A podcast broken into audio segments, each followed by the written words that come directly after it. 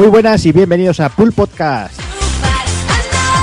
Bienvenidos a todos, un mes más, ya estamos aquí, programa vigésimo noveno en el que repasaremos todo el mes de marzo de 2014, pero como siempre empezaremos aquí en buena compañía y empiezo saludando al amigo Taco Kun, muy buenas. Muy buenas, ¿qué tal? ¿Cómo estamos? ¿Cómo, cómo vamos? Bien, aquí recuperándome ya de- del vicio al Dark Souls 2. Preparado, ¿no? Para darle ahí cera. Sí, sí, eh, tanto como el juego se merece. O sea, mucho, mucho amor. y nada, y bueno, a comentar un poquito las novedades del mes, que la verdad es que ha venido bastante cargado. Ahora supongo que nos quedará también abril y luego ya un tiempo de sequía. Sí, ya creo que bueno. octubre, noviembre la cosa ya se quedará muerta. Bueno, aún así, este año lo veo más repartidillo, ¿eh? veo que van, quedando cosillas para, para verano. Sí, al menos alguna cosita por mes va, va a ir saliendo, creo, me parece. Pero bueno, mejor así, que el bolsillo no está tampoco muy Ahí bollante. Ahí estamos. El que tampoco tiene bolsillo muy bollante, que últimamente está ahí que lo tira, es el amigo Doki, Doki, Doki Pani, muy buenas. Ay, ¿cómo estamos? Pues sí, estoy muy jodido, tío, porque estos meses han sido terribles, macho. Yo agradezco que haya un poco de parón porque, madre mía, ha sido... Estás ahí gastando y encima comprando retro ya de paso, ya, Uf, como no hay pero lo bestia. Es lo que iba a decir yo, si no para de comprar retro, el hijo puta. Pero claro, es la putilla de Levin, tío, que, que todos los días me escribe y cada vez que me escribe, solo me, no me escribe para decir, Doki, ¿qué tal estás? O te echo de menos, o dame un beso, no. Solo me escribe para decirme, mira qué foto, y ya me jode, me jode bien. No, mira, mira que juegue. Tengo jueguicos de aquí, de Super y de, y de Sí. Nintendo. Aquí tengo Pero ya hoy, ya Pero hoy a me mí has... también me lo dice y yo le digo, no me interesa. Ya, pero es que yo soy una putilla, tío. Yo que... Sí, pero es que a ti te gusta todo, Doki. Te gusta Pero- todo, tío. Me Tu gusta problema. todo. Y incluso hoy me ha, me ha- me ha escrito para decirme, oye, me han ofrecido un... He dicho, no, quieto, para, para, para. No, pero joder, aquí muy bien y contento sobre todo porque este programa me trae muchos recuerdos porque... Me vienen muchos recuerdos porque vamos a analizar la segunda parte del, del primer del juego con el que hicimos el primer podcast, tío. Y no sé, ha sido como rememorar todo, todo un poquito de, de aquel primer programa. Ha sido, Mm. ha, sido, ha, sido, ha sido interesante, ha sido curiosa la sensación. Sí, Cuando sí, éramos jóvenes y teníamos pelo, tío. Sí, te das cuenta. A mí, se me, ha, ya te a digo. mí se me ha caído todo al pecho, es lo que tiene, tío. Bueno, todo bien, ¿no, Doki? Todo perfecto. Ya con, Vale. con muchas ganas del programa, que ya os echaba de menos, que ya... Hay que hacerle todas las semanas, tío, yo sigo diciéndolo. Nada, nada, déjate, que Los ya nos cuesta hacer cada dos semanas, cada semana va a ser complicado. Los que tenéis pinchito toda la semana os va muy bien no, no salir, pero a mí me hace falta socializar. Venga. En fin, vamos saludando también al amigo Evil, que ya se ha metido por aquí. Muy buenas, Evil.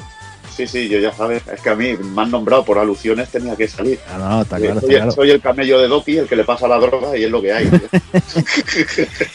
Pudiera ser Evil, pudiera ser Evil que este sea el primer podcast que grabamos que ya somos hombres, tú y yo. Sí, sí, podría ser, tío, podría ser. Tenemos, tenemos que anunciar, bueno, ya lo anunciamos en Twitter que nos pasamos el Demon Soul. Sí, Así, sí, ya- aso- ya- asesorados, por, asesorados por Juana. Ahí está, con, con dos cojones, mis niños. Estoy orgulloso de vosotros. Lo que pasa es que también acabamos hasta los cojones de caernos, tío, porque yo ya estaba, teníamos traumas con las caídas, sí, tío. sí, sí. Yo estaba intentando comprar un paracaídas, pero veía que no, Sí, tío, que, ya. que no había. Yo he de confesar que he vivido todo el proceso porque vais poniendo los comentarios del juego durante todo el día. Ha sido como dos semanas o semana y media todo el tiempo. Comentarios del juego, comentarios, comentarios. Y yo iba jugando, yo iba viendo y digo, vale, van por aquí. Ya estaba hasta preocupado, estaba en el trabajo preocupado por si pasaba algo. Hombre, los ataques de rabia han sido extremos, tío. Yo había momentos que me han dado ganas de, de destruir el mando, de morderlo y partirlo por la mitad, ¿sabes? Pero es lo que hay, es lo que Sí. tiene el juego. Tú vale, pero yo al que he visto pasar por más estadios diferentes ha sido a Jordi. Así, al que le he visto. Esto no Sí, me gusta porque sido. no tiene sentido. Esto no me gusta por esto. Y poco a poco ha ido entrando en vereda. Sí, sí, Sí, pero esto es ahí. como. Es sadomasoquismo videojueguil, tío. Cuanto Sí, más totalmente. te castiga, más te mola. Eh, no- no me gusta, pero lo amo. Exacto, es, que, es que era como una montaña rusa de emociones el juego. O sea, hay momentos que, que la jugabilidad tú ves que el juego es chungo, es cabrón, es exigente, pero vas haciendo, vas adelantando, y luego cuando te viene una física cabrona que un bicho pega un espacio para un lado, no te da, pero sales volando y caes por un precipicio, te da una rabia, tío, que cogería y reventarías la consola, la tele y todo lo que estuviera alrededor, vamos. Me cagan los muertos del nigromante, ese que está colocado al lado del precipicio, porque las dos primeras veces le pegué dos sablazos sin querer y Y fui para para abajo detrás. ya ves, para abajo detrás. Y luego estaba esperando, digo, seguro que le pasa al Jordi. Y digo, Me tenías que haber dejado un mensaje, cae cabrón. sí, se lo tengo que haber dejado, la verdad. Lo que pasa es que no, yo soy cagueta, ¿sabes? Me da miedo eso de que me entren los, los, los espectros rojos ahí a matarme. Ahí con el cable de red desconectado, eh, maricón. Ay, hombre, tío. no ¿Ya hemos empezado el análisis? La Sí, sí, sí. Joder.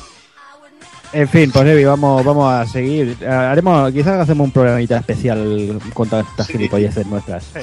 Sí, cuando nos pasemos quizás las otros, los otros dos, que habrá que darles también, que pillemos una- unas vacaciones así compartidas y, y nos lo pasemos todos ahí Ahí a la vez. Ahí además está. hace muchas gracias hacerlo así. Pues nada, también me aprovecho para saludar al amigo Hazard, que ya está ahí rayado aquí escuchándonos decir gilipolleces. Muy buenas, Hazard. No, bueno, pero eso estoy acostumbrado. Igual que vosotros de las mías. O sea, Que total. no sé por qué, por qué te extrañas, tío. Sí, sí, no, sí, yo no me extraño, tío. Después de 29 programas eh, y un retro, o sea, 30, pues qué, qué más. Claro, tío. Y nada, ¿Qué? pues este mes pues poco juego yo. eh.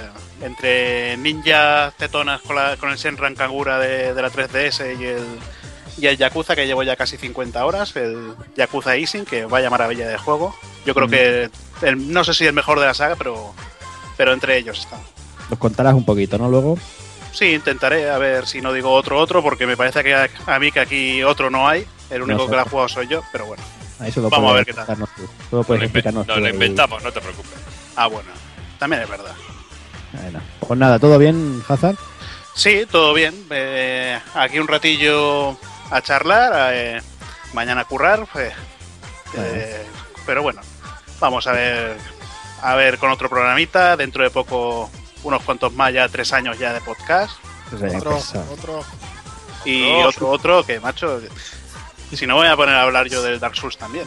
Claro, sí, lo que, es lo que quiero ahí, darte coba, joder. Nada, nada. Pues nada, si no quieres hablar, guarda saliva, que luego nos contarás más de Yakuza Ishin. Y nada, pues señores, vamos, vamos a empezar ya, que ya estamos con una intro más larga de lo habitual.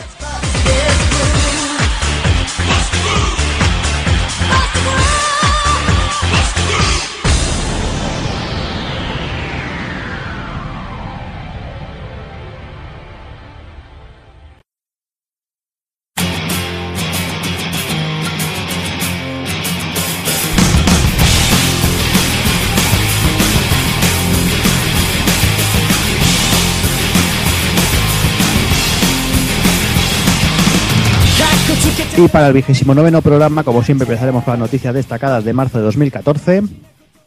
Pasaremos a las novedades del mismo mes. El amigo Doki nos dejará una vez más otro desvariando.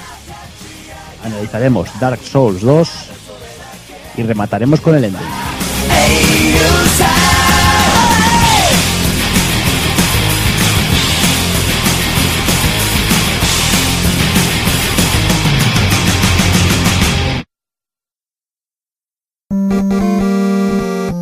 pulpofrito.com. Me gusta.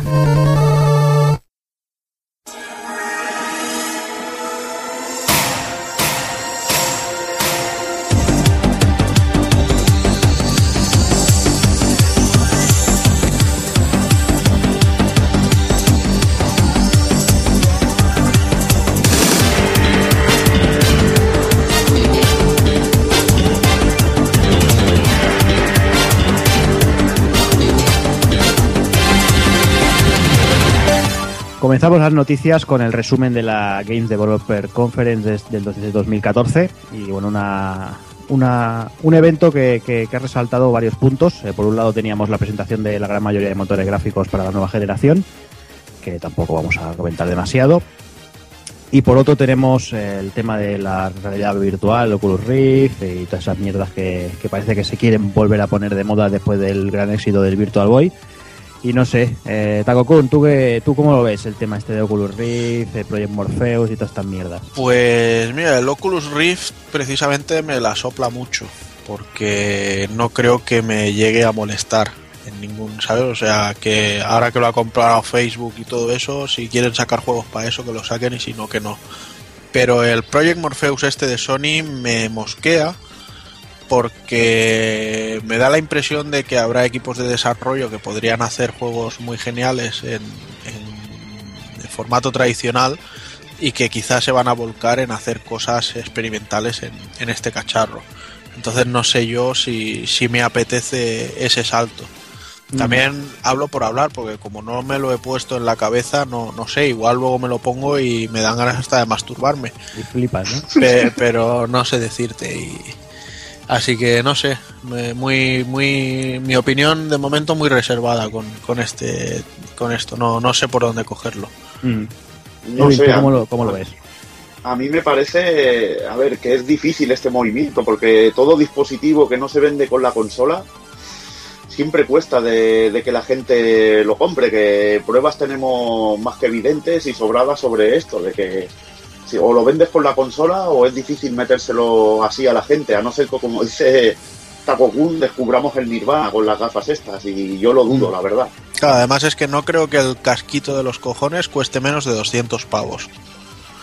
Quizás Pero- si lo haces más barato, Pero aparte necesitarás la PlayStation Eye cámara esta y el PlayStation Move. Claro, es que ya son muchas cosas. Date O sea, cuenta, vas- a tener que estar con la cámara, con el casco y con el y con el micro y con el vibrador en la mano.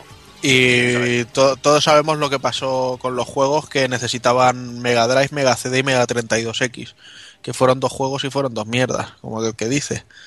Y con esto me temo que acabe pasando lo mismo, que digan, a ver, va a ser para un público minoritario, con lo cual no vamos a hacer tampoco, pues a día de hoy, ¿qué sale para el Move, por ejemplo? Bueno, ¿qué ha salido desde su lanzamiento para el Move? Prácticamente nada, una o dos cosas así interesantes de jugar con él, pero poco más. Entonces, ¿vale la pena arriesgarse a gastar la pasta en, en ese cacharro? Pues yo creo que no. De momento, al menos, yo creo que no. Mm. Veremos a ver que- después, no sé. Yo creo que mucho tienen que cambiar las cosas, muy de moda tiene que ponerse el tema, porque yo, yo es que tampoco lo veo, la verdad. Así para, para una experiencia de aquello de cinco minutos probarlo y lo que tú dices y flipar y decir, bueno, madre mía, esto es la hostia. Cuando se ponga ahí un sofá, un mando y echar un vicio, yo creo que, que no, no creo que esto llegue a cambiar la forma de que jugamos, al menos a, a corto término. Pero bueno, por, por lo menos da gusto que, que el proyecto en sí que haya tenido la compañía sea tirando a esto y no a, a la mierda aquella del Ambi, Ambipur de los cojones o como se llamase de, de Microsoft que, que hasta tuvieron que retirar el. Sí, el, el Ambitruño ese, es que no me sale el nombre. Ambitruño, tío, me gusta más Ambipur. Eso de las lucecitas, de, Sí. es que tampoco me acuerdo el nombre ahora. Sí, el cacharro ese que lo retiraron, o sea, no salió ni como proyecto. Pero bueno. Bueno, recordamos veremos, el bando Batarán de, de Sony también, o sea que siempre se retiran cositas. Sí, ¿no? Y, y bueno, y el proyecto de Nintendo ese de, de ponerte el, el pulsómetro en el dedo para los latidos del corazón, ya ni hablemos. Claro, eso- está claro, porque todo el mundo sabía que eso se lo acabaría gente poniendo eso en el, en el cimbrel. Ya Y ves. Mejor, mejor que no. Pero date y cuenta todo el que mundo, todo el mundo sabemos que lo acabaría copiando Sony, o sea que también. Y, da- y date cuenta también que algo más así, también cercano a un poco más de interacción aparte con el mando, es el Kinect y tampoco veo yo que la gente esté con Kinect ahí flipándole que tenga una aceptación de la hostia. El. Kinect es una puta mierda. ¿Sabes? El Kinect sirve para trolear, para que venga el Jordi a mi casa y mientras estoy jugando a la One diga, Xbox, Xbox One, apágate, me joda Sí. vivo. Es lo que me hacen los hijos de puta mis amigos por aquí también. Por eso. Claro, es la única gracia que tiene el cacharro. Ya, Yo también lo haría, ¿eh? O sea, Claro. Es lo mejor que se puede hacer. Pero bueno, sea como fuere, parece que el mercado quiere intentar apuntar ahí, a intentar innovar por ese, por ese aspecto, pero bueno, no sé yo, no sé yo cómo acabará. Eh, realmente yo creo que la Games Deve- Developer Conference está si, si, si hemos tenido interés la gran mayoría ha sido por esa, esa conferencia que daba el maestro Yusuzuki con el señor Marcerni, que no sé por qué todo el mundo tenía ilusión de que presentaran Shenmue 3, la verdad es que que, o sea, que era imposible que en un evento de este tipo se presentara eso. Pero todo y con eso, eh, lo, la vimos casi todo el mundo en directo y la verdad es que la disfrutamos, Evil, porque la verdad es que nos, nos mostraron cosas muy, muy locas de Shenmue. Sí, aparte fue muy interesante eh, con las especies así de, bueno, el PowerPoint, así que presentaron con ilustraciones y te iban explicando cómo fue el desarrollo del juego, cosas que utilizaron para el desarrollo del mismo y datos, pero la más de interesante. Yo, yo desconocía muchos de estos, tampoco me he adentrado tanto en el desarrollo de Shenmue, eh, tanto, tanto, tanto para, para saber estas cosas y la verdad que me, que me moló mucho y además la manera de presentarlo, que fue muy sencillote y, y muy claro, la verdad. Y me muy, gustó y- mucho. Y muy entendible, por eso tampoco entendí mucho a la gente que estuviera tan decepcionada, porque empecé yo a leer algún comentario, alguna gilipollez por ahí por internet, como suelen pasar en estos, en estos eventos, pero a mí me pareció muy interesante y sobre todo que yo tenía un poco de miedo de no entender porque no había subtítulos ni nada y no entender nada y luego a la hora de la verdad con el PowerPoint que venía bien todo bien explicadito era una gozada poder verlo. Y lo que tú dices, explicaron todo de cómo los edificios estaban construidos y estaban diseñados por dentro, cada una de las habitaciones independientes, con un diseñador de cada una de las habitaciones. Ese tipo de cosas para mí me llamaron mucho la atención y me pareció fantástico. Sí, Ay, estuvo muy bien el tema de que explicaron muy bien los entresijos de, de bueno, de- del desarrollo del juego y de cómo se iban, se iban documentando y todo eso. Y lo que tú comentas, Doki, que recuerdo que lo comenté con Hazard, que a mí me dejó muy loco que decían que, o sea, que, el- que habían creado un motor específico para, para la creación de las, de las habitaciones y que incluso habían cogido habían cogido eso, decoradores profesionales para que no hubieran errores de decoración. O sea, eso me pareció muy loco, Hazard. No sé, si- no sé te acuerdas cuando lo comentamos. Sí, pues, eh, hombre, estuvo bastante interesante por eso, porque te mostraban el diseño de habitaciones eh, que se iban generando con un motor gráfico específico para eso. El tema de diseñador, aparte es que, claro, como el inglés lo entendíamos de aquella manera, aunque Mark Cerny se esforzaba en que lo hiciéramos, eh, era un poquito a lo iguata, pero en inglés. Y bueno, estaba bastante interesante por eso, aparte de todos los datos que dio del principio del desarrollo del juego, que iba a ser una aventura de, de Virtua Fighter, eh, con diseños que no se habían visto nunca. Yo creo que, no sé, la decepción de la gente es que la gente se decepcionó porque no, prese- no presentó Shenmue 3. Pero, Claro, pero todos los datos que dio, eh, que la verdad, muchos, muchos programadores actuales, muchos directores podrían tomar el ejemplo y, y hacer algo así. Mm. Quebrar. Sí. bueno, a ver, también ha, que- también ha, quebra- ha quebrado la- los del Darksider. Se- seguro que contrataron a algún diseñador de interiores. Breaker. En fin, yo creo que bueno que el principal problema fue ese, ¿no? Que la gente pues estaba esperando que se presentara Shenmue 3 o se diera algún tipo de noticia, pero que bueno, estaba claro que en un evento de este tipo no se iba a hablar de, de esto. Mm, Yo creo que la conferencia estuvo también muy bien, sobre todo la parte de las diapositivas y todo eso, porque es- me explicaron muy bien los entresijos. Y bueno, yo creo que si, si no habéis podido echarle un vistazo, o si no lo vierais en su momento, que le peguéis, lo busquéis el vídeo por YouTube y, lo, y le pegáis un vistazo porque, porque merece la pena. Y si ya pasamos a la siguiente noticia, hablamos de Capcom, hablamos de Ultra Street Fighter 4 y es que hemos tenido este, este mes un par de noticias. Por un lado, eh, a principio de mes nos, ah, nos comentaban que podríamos jugar en esta nueva versión con las versiones de anteriores de, de las otras entregas de, de otros personajes, pero siempre, no nunca en el online, para que no pudiéramos llevar esos sagas rotos y esas cosas que, que- que hemos podido ver durante las entregas. Que ahora se lo están pensando. ¿Qué caso están pensando? Si lo pondrán online también o no. Ah, bueno, entonces romperán el juego totalmente ya. Para... Ya, Dice, o sea, va a hacer un parche para arreglarlo y va a permitir romperlo más. Sí, exacto. Lo que han hecho es lo de los trajeados, tío. Ha sido un suicidio en toda regla, tío. Porque ha sido grotesco, tío. Sí, sí, sí. Oh. Y bueno, y la noticia importante fue la presentación de ese quinto personaje que tanto se había prometido. Y bueno, ya sabéis, de Capre, un clon más de Kami, que bueno, que al parecer no le ha gustado o, o a nadie o a casi nadie. Eh, principalmente el problema es lo de siempre, el hype, ¿no? El hype que, que Ono estuvo metiendo por, por las redes sociales a muerte durante meses y meses con, por- bueno, ¿por qué no decirlo? Con falsa información, porque siempre decía un personaje que jamás había sido jugable, que había sido femenino, un personaje femenino y proveniente de los cómics. Total, pues eso, un clon de Kami Takokun. Pues bueno, sí, es lo que ya en su momento lo dijimos, ¿no? Que según esas informaciones solo había tres personajes posibles y, y eligieron el, el que peor iba a resultar. A ver, el que más fácil iba a ser para ellos, pero el que peor iba a resultar. Y nada, a ver, eh, a mí no me molesta que esté este personaje, si no sé, o sea, no me gusta y ya está, pero tampoco me gusta Dalsim, ¿sabes? O sea, hay cosas Sí, y cosas. problema- Si total, luego, si total, luego la gente va a seguir jugando solo con Ryu, Ryu, Ryu, Ryu, Ryu, Gouki. O sea, en ese No, si el- aspecto si el la cosa está así, que- pero el, que- el, el problema está en que el, el Ono haya estado tantos meses Claro. tocándonos los cojones con, oh, es que vais a flipar con el quinto personaje, oh, es que no sé si qué. El tío hubiera Joder. cogido, hubiera presentado los cinco personajes de golpe, o hubiera salido, pues eso, un personaje más. No hubiera habido estas movidas.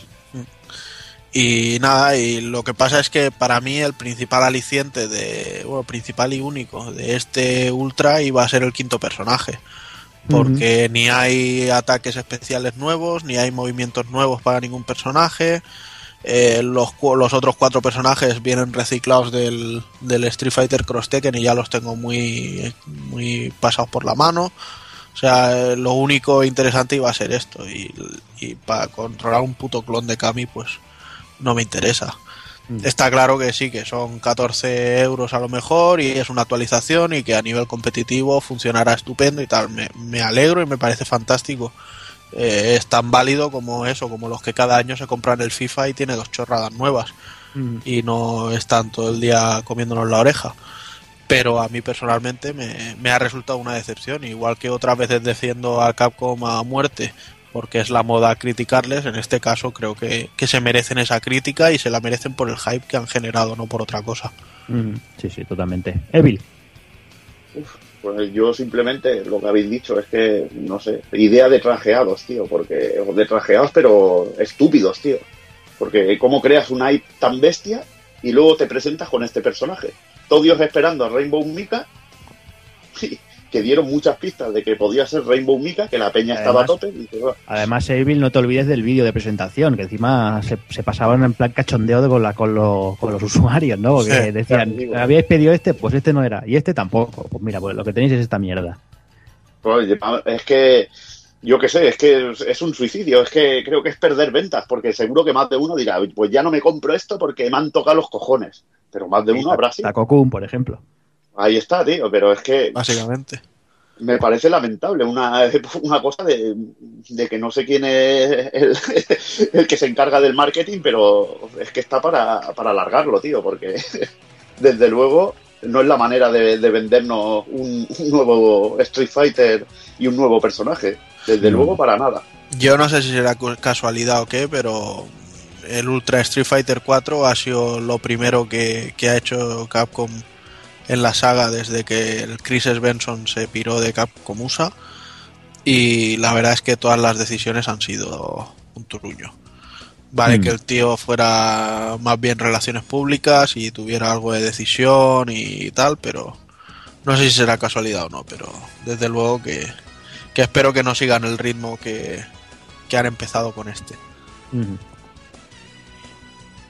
Bueno, vamos, vamos ya a la siguiente. Eh, la siguiente noticia también es, no sé si tomárnosla como buena o como mala noticia, y es bueno el, abandono de Koji Garashi de, de- de Konami.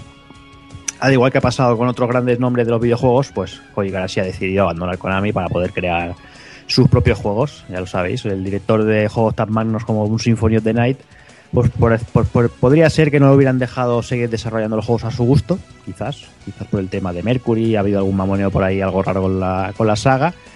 Y bueno, aunque según, bueno, él dice que ha sido una difícil decisión, pero que bueno, que ha, tenido que hacerlo para poder seguir haciendo, haciendo su faena. Mm, No sé, Evil, ¿tú qué, qué opinas? Pues nada, que bienvenido sea si se larga IGA para hacernos un, un nuevo Castlevania con otro nombre, pero a su estilo. Para mí, bienvenido sea. A ver si, si plasma buenas ideas y cosas que tenga en la cabeza en un juego, aunque sea muy continuista y sea muy parecido. Yo tengo ganas porque a mí la fórmula de Mercury no me funciona mucho. Me Mm. funciona como otro tipo de juego, pero no como un Castlevania. Y yo tengo ganas de volver a, a encontrar un juego de plataformas con de acción y, y que tenga música de videojuego, no música de cine, tío. Ya, ya, ya. No, a ver, está claro que, que al parecer, pues eso, el movimiento es un poco... A mí me da esa sensación, ¿no? Que, ha pasado algo así como con Inafune, ¿no? Que el tío, yo creo que lo han dejado de lado al entregar eh, la saga Mercury. Y quizá Doki, este hombre quería seguir haciendo sus, sus Castlevania, entre comillas, bueno, a su estilo, ¿no? Estilo Metroid.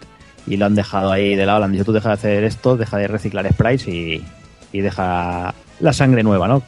Pues sí, yo es la- lo primero que me vino a la cabeza, pero yo no me lo tomé como una mala noticia, sino todo lo contrario, porque visto lo visto y la gente que se ha ido de las grandes compañías y luego han creado las propias nos han ofrecido productos muy frescos y muy y muy interesantes, no dejándose llevar quizá tanto por eh, lo común y lo, y lo típico, que también estamos un poco en un momento un poquito crítico y jodido de que tengo, tengo la sensación de que casi todo lo que juego es lo mismo, de cambiado Mm. de cambiado de cuatro texturas, cuatro trajes a tomar por culo y tengo esa sensación últimamente.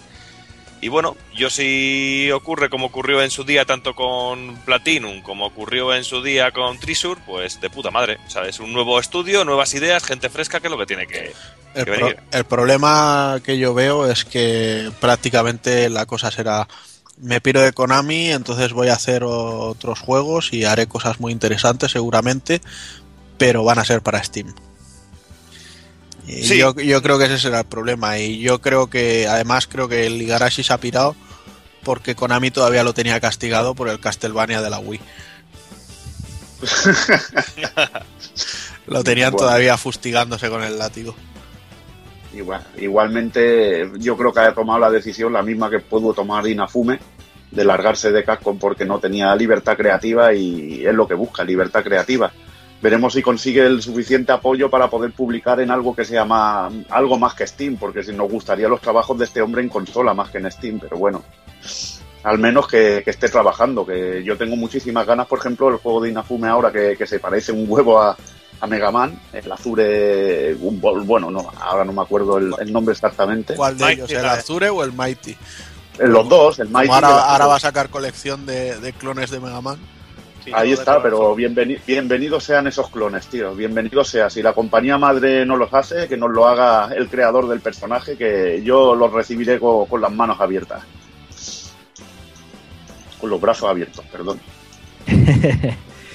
Bueno, pues en principio, pues nada, a ver, tendremos que ver cómo, cómo va evolucionando la cosa. O sea, sí que se dice que Igarashi comentó que él no se ha ido ni de mal rollo ni nada, sé que no, por lo que ha, ha dado a entender, no, en ningún momento le han le han cortado las alas, pero que ya estaba cansado de trabajar para teléfonos y esas cosas y decía que que quería que bueno que quería volver a hacer a hacer juegos de verdad.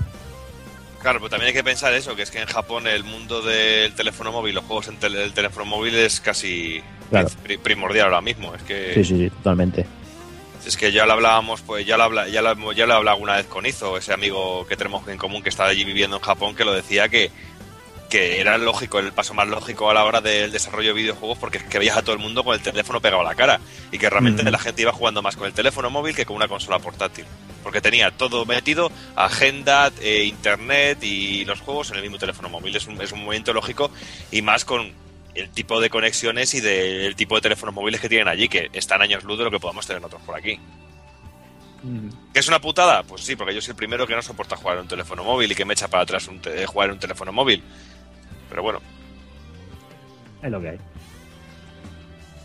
Y bueno, y si vamos hablando de juegos, vamos a empezar ya con la siguiente noticia y es el anuncio de Barca- Batman Arkham, Arkham Knight. Y bueno, ya lo sabéis, ¿no? Uno de los primeros que han sido los primeros en decidir un, paso al frente de la nueva generación, totalmente, con un tráiler espectacular.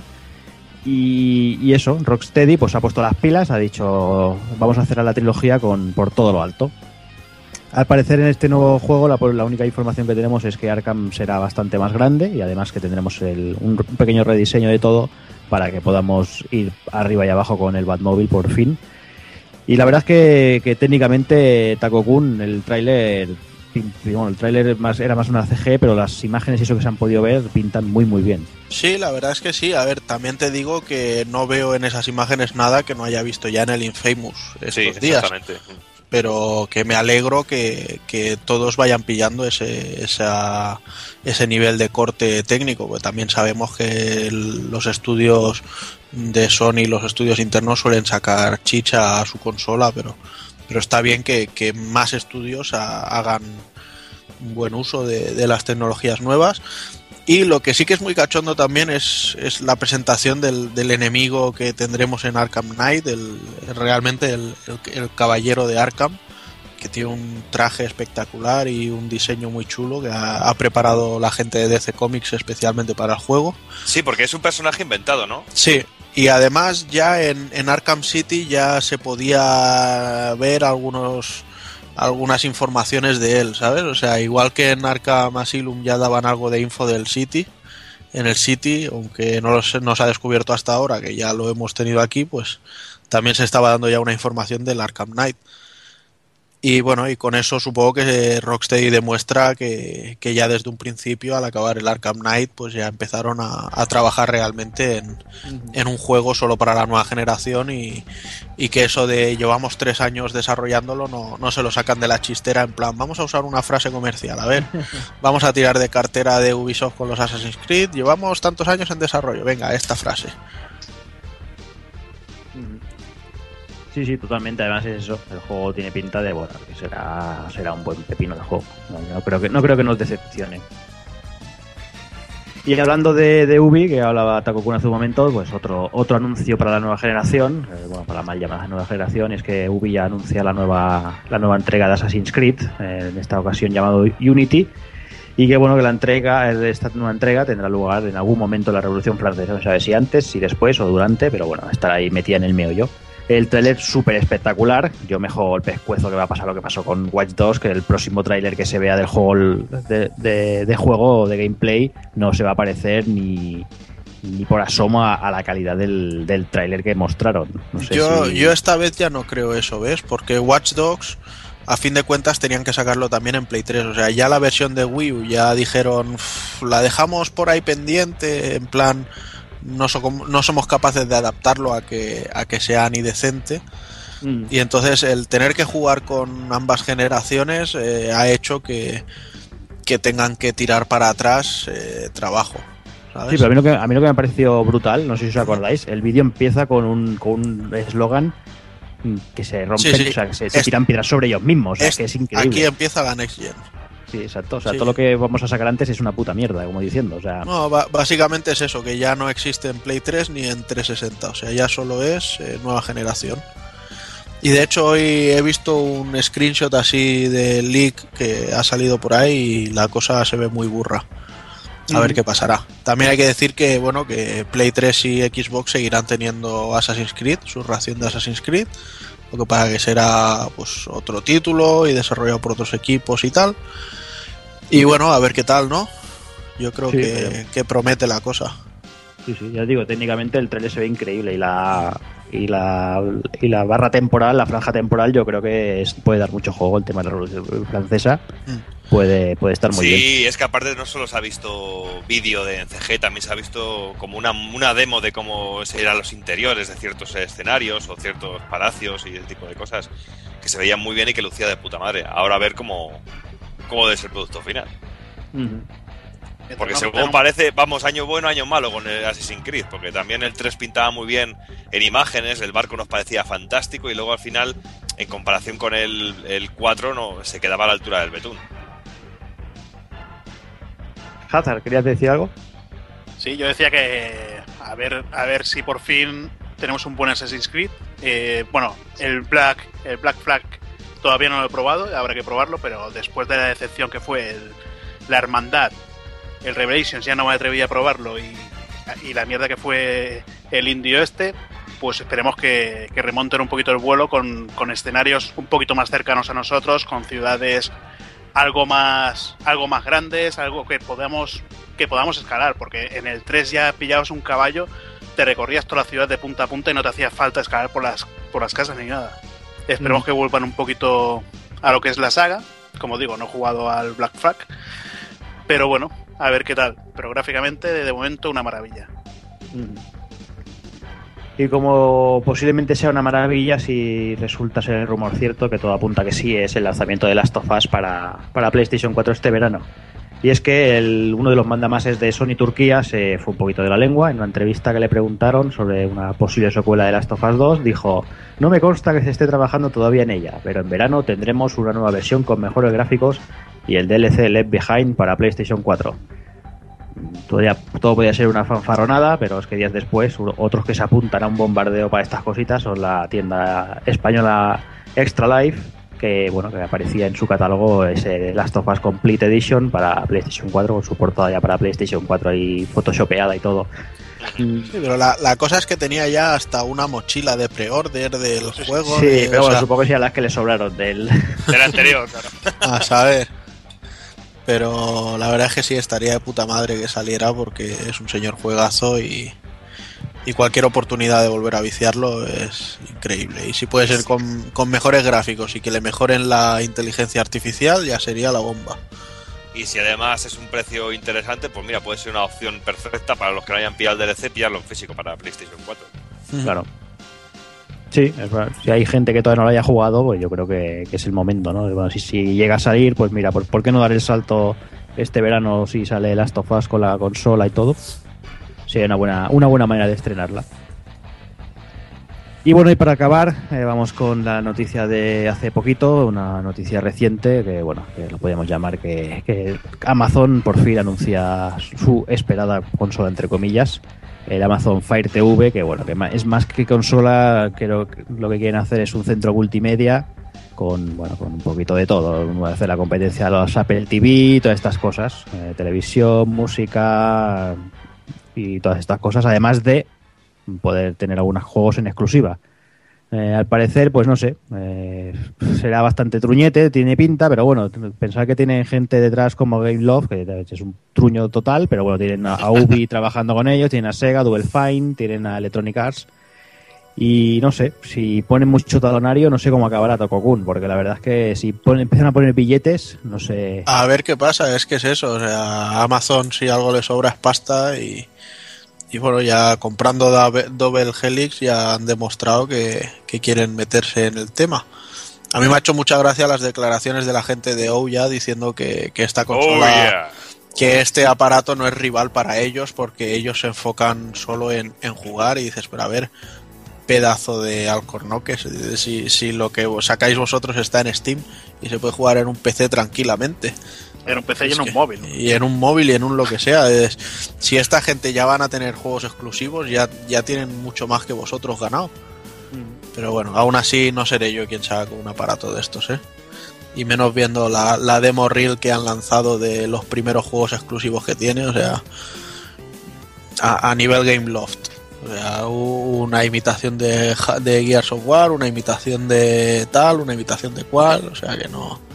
Sí, supongo que habrá mucha mierda, pero bueno, ellos se escudan más que yo lo que quieren es un, un centro multimedia, Sí. ¿no? Sobre todo para ver series, Sí, que eso ima- aquí no se usará mucho, pero imagino- todo Netflix y todo esto. Imagino eso, que irá enlazado todo a una especie de videoclub que lance Amazon y que puedas comprar alquileres de películas y cosas así y así ellos tener un, una nueva vía de negocio. Es que Claro, yo sinceramente, cada vez que oigo la palabra de centro multimedia ya me echa para atrás. Porque yo como quiero esto para jugar, sinceramente es lo que comentabas antes. Comentábamos antes que tú eh, conectas el ordenador a tu televisor y tienes ahí un centro multimedia, lo que quieras. Pues tú te Claro, compraste la One. ¿Eh? Pues tú te compraste la One. Y ahí la, y ahí la tengo. ¿Sabes? Y ahí la tengo. Pero claro, eh, lo que hablábamos, lo que hablábamos, esto es más para el gran público, ¿no? Es para, para gente de a pie, que, que bueno, que le puedes poner eso, le puedes poner Netflix, le puedes poner YouTube, le puedes poner canales de música y además si tienen videojuegos, oye, pues, Ahora, pues bienvenidos sean. tam- también te digo que hay que ser un poco monger. Porque yo a mi viejo le compré un, un Android TV de estos para enchufarlo directamente a la tele. Y él se mete en series Lee y lo goza. No necesita ni videoclubs, ni Netflix, ni, ni hostias. Bueno, pero eso es aquí en España. Lo- lo en Estados Unidos pelo. Netflix funciona muy bien. Eso ya depende ya Sí, de cada uno. claro, de- claro. eh, claro. Aquí Netflix no, yo no creo que tuviera jamás mucho futuro, pero bueno, nunca se sabe. Pero bueno, en Estados Unidos Netflix este lo está, está muy fuerte y, está- están funcionando muy muy de bien. hecho, Ne- Netflix intentó entrar en España, pero parecía que en conceptos de tasas y historias el gobierno les pedía prácticamente más de Claro. lo que ellos ganaban y pedían al cliente. O sea, tenían que subir el precio casi el doble solo para pagar impuestos y dijeron, pues para eso que os lo lleve vuestra puta madre. Claro, es que mira, por ejemplo, estoy leyendo, estoy leyendo información ahora sí un poco por encima y hablan de que los juegos los juegos comerciales costarán una media de un dólar 85. O sea, estamos hablando de, nada, ver, precios regalados, precios, Sí. precios Steam, claro. esos precios, ¿para qué te vas a poner a piratear? Es es, es, que es absurdo. Pero bueno, eh, cacharro, pues mira, pues lo que hablamos, ¿no? Que quiera algo para conectar en la tele y tener un poquito de todo, pues mira, puede ser una, una buena opción. Que no para los jugadores un poco más hardcore, pero, pero bueno, es lo que hay. Supongo que también tendrá su público. Y veremos si no se ponen de moda con, con la olla y todas estas mierdas. Veremos. Oh. Veremos a ver cómo, cómo eso. Pues igual que los eventos eh, más mayoritarios están buscando ese, ese tipo de públicos, lo que hablábamos con, con Kafka el otro día que publicaba el cartel de, de la Madrid Games Week de, la, de esta edición, que era muy, muy, muy a buscar el público casual, ¿no? El público grande. Él decía, hostia, ¿cómo pueden hacer esto? digo, bueno, el, el público que llenó la, la primera edición fue para ir a ver al Rubius y, y ese, ese tipo de, de público el que buscan y es el que llenó y el que pagó la entrada, ¿no? Claro, pero o sea, y con él mismo tienes el ejemplo. Cuando nosotros lo conocimos en, en el primer Madrid Games Week o como se llamase en aquel entonces, él fue con sus hijos pequeños y su mujer. Claro. O sea, son público potencial de- del evento. Que no digo que ellos sean casuals, ojo, sino que, que ya está más estandarizado que, Claro. que el videojuego no sea de una persona marginal, sino que haya un concepto de familia y que se extienda y todo eso. Sí, sí. Pero bueno, eso ya es un debate que ya algún día, algún día entraremos en él y perderemos una- un poco de tiempo. Ahora ya llevamos ya un buen ratito, yo creo que ya podemos ir dejando las noticias por aquí y vamos a ella con las novedades.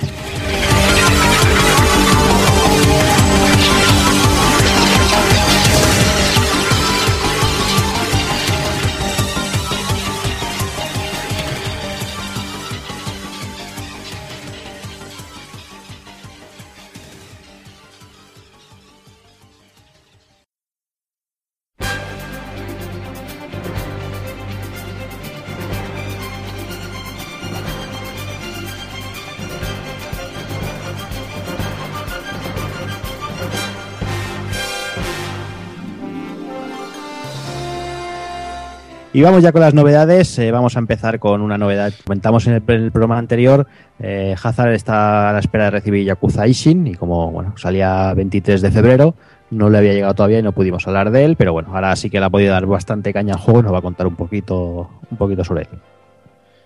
Bueno, pues en esta ocasión, y tal y como sucedió con Ryoga Otoku Kenzan, eh, se trata de un spin-off eh, en el Japón medieval, poniendo a varios personajes de la saga en el papel de conocidos samuráis y políticos de la época.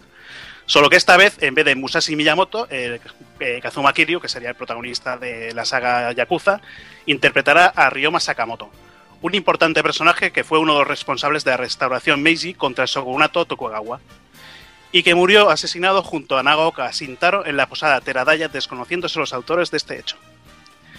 Pues nada, eh, digamos que el punto de partida del juego sería este asalto por parte del Shinsengumi, que es uno de los grupos que, a los que se les atribuye este asesinato. Y es aquí eh, cuando vemos que Hajime Saito eh, mata a un, a un a Ryoma Sakamoto. Este Hajime Saito no es otro que también el protagonista el protagonista Kazuma Kiryu. Digamos que a quien asesina es un Ryoma Sakamoto falso. Y bueno, pues a partir de aquí eh, nos volverán al pasado y veremos cómo a Ryoma le tienden una trampa y un político es asesin- asesinado por un ninja bastante poderoso. Siendo él el acusado de su muerte, por lo que viajará a Kioto para descubrir lo que pasa y se ganará la confianza del Shinsengumi, siendo nombrado capitán de la tercera división bajo el nombre de Hajime Saito. La historia, no sé si vosotros, pero yo, como está en japonés, no me estoy enterando de nada. Pero quizás gracias a conocer algunas cosas del Shinsengumi, de Ryoma Sakamoto y de algunos políticos de la época que hicieron algo por Japón, por la restauración Benji, el verlo en el juego con algo de ficción es lo que más me está gustando. Además, de- también tiene algunos giros de guion eh, que me voy enterando.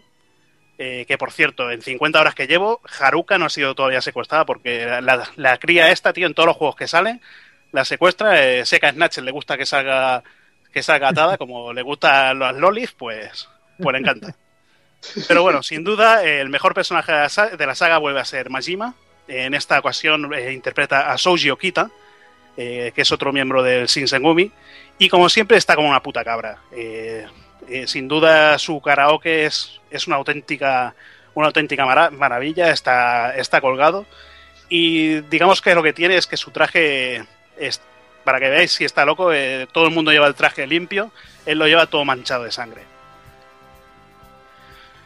El juego, pues bueno, nos encontramos en una ciudad de Kioto bastante, bastante grande, dividida en varias zonas, que muchas tiendas, eh, la posada de Teradaya, el cuartel de los Shinsengumi y sobre todo lo, lo que más me ha gustado a mí, las casas de geisas. ¿Qué tal la, la recreación de, de Kioto en general?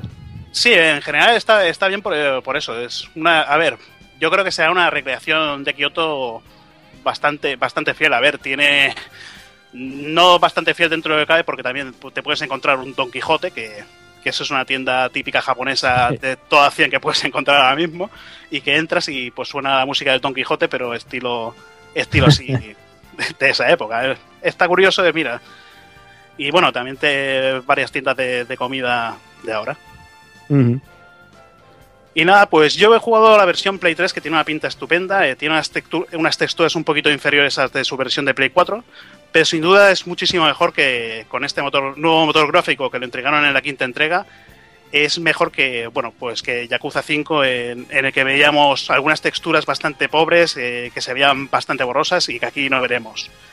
Todo esto en Play 3 funciona a 720p a 60 frames. A mí me, me está yendo de maravilla.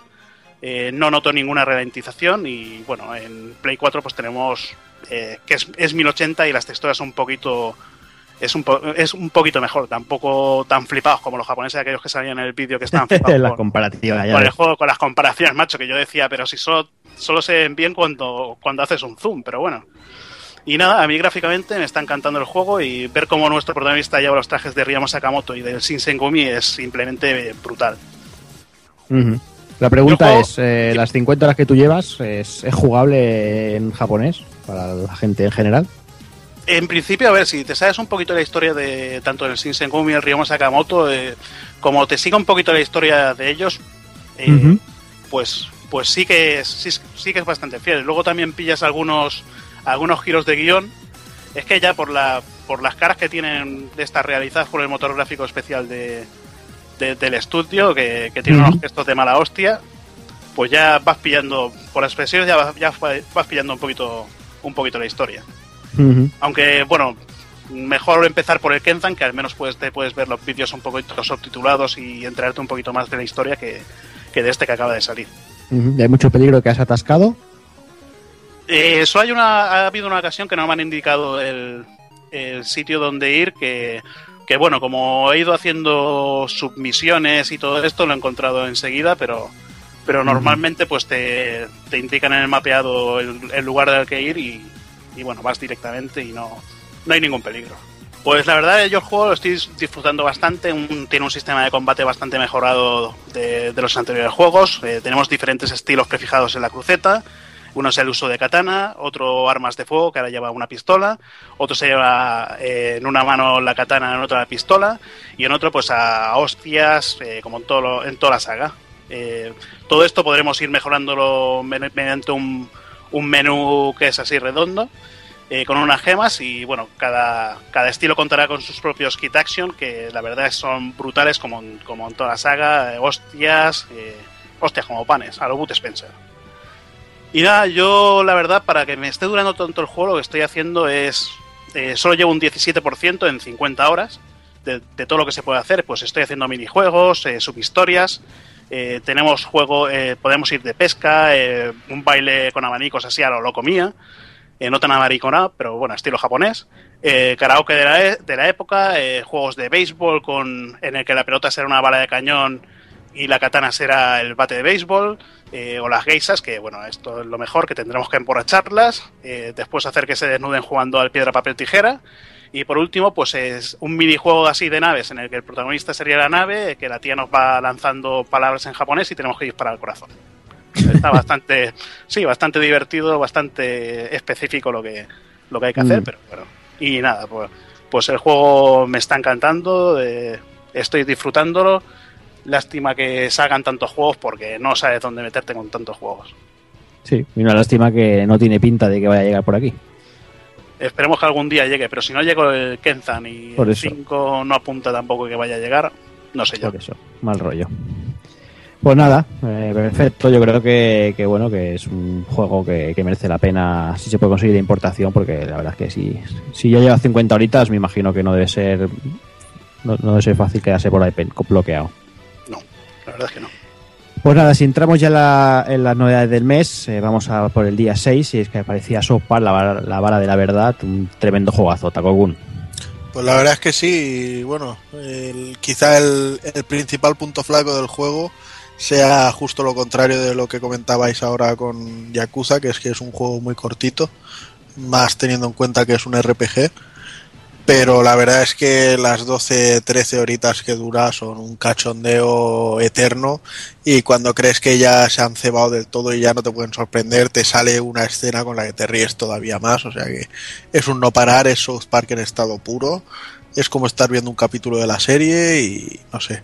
El, el gameplay es una especie de RPG japonés eh, por turnos, con un Eso- sistema eso- de, de eso además pulsaciones. Es, es buenísimo cuando te lo explica Carman, Que le dice, que te dice, sí, tienes que esperar que, que el otro ataque primero. Y dice el otro, pero ¿por qué cojones? Y dice, mira, es que antes hacía así y así es como lo vamos a hacer porque a mí se los cojones. Sí.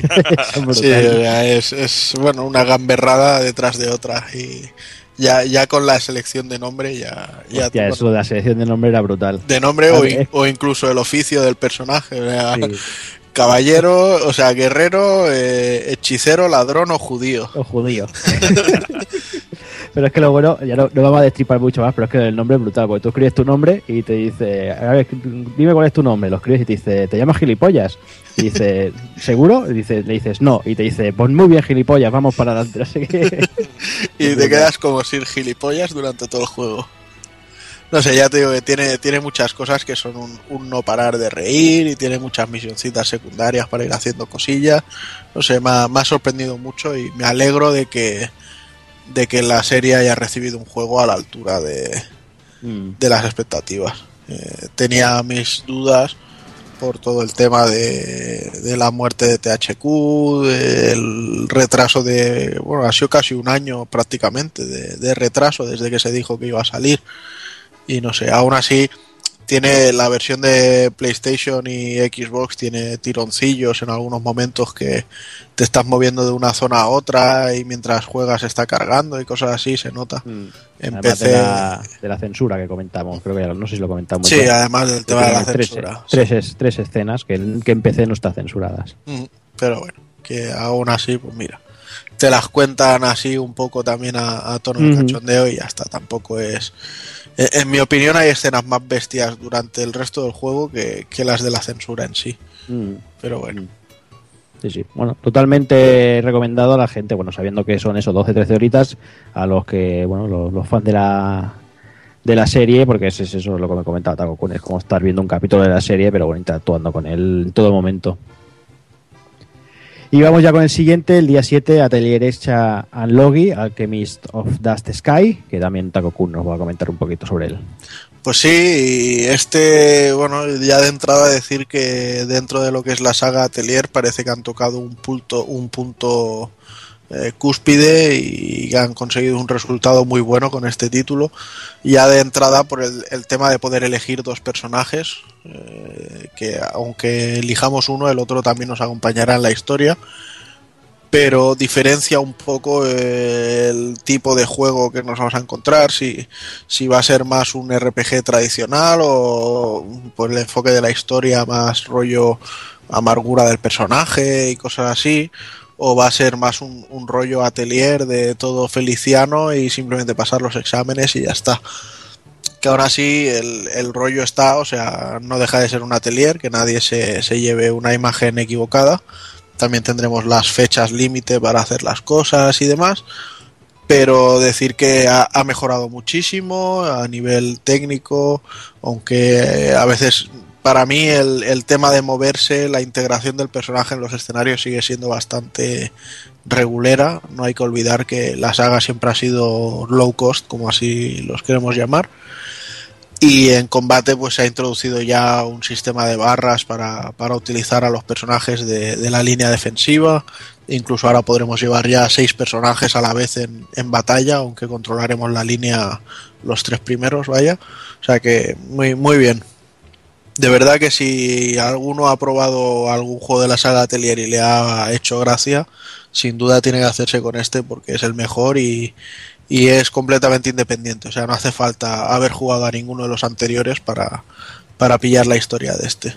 Muy bien, pues nada, pasamos al siguiente y pasamos al día 13 con uno de los exclusivos de este año para Xbox One y 360, bueno, y PC, que hablamos de, Titanfall, un juego que, bueno, que hay muchas esperanzas depositadas en el... Doki, ¿qué nos cuenta de Titanfall?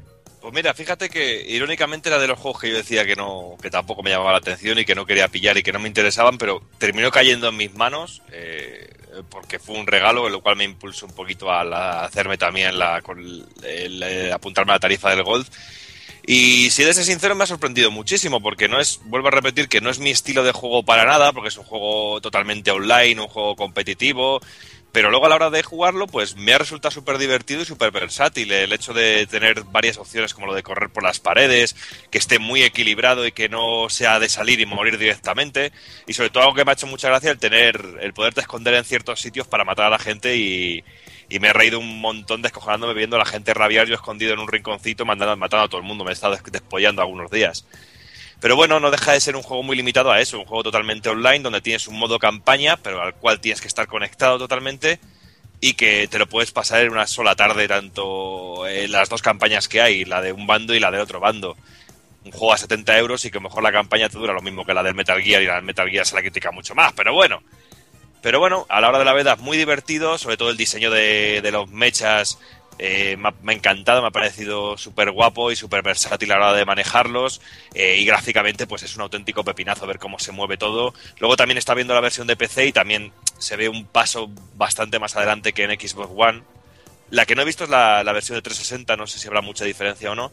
Pero bueno, lo que he podido estar jugando yo estos días en Xbox One me ha parecido fantástico.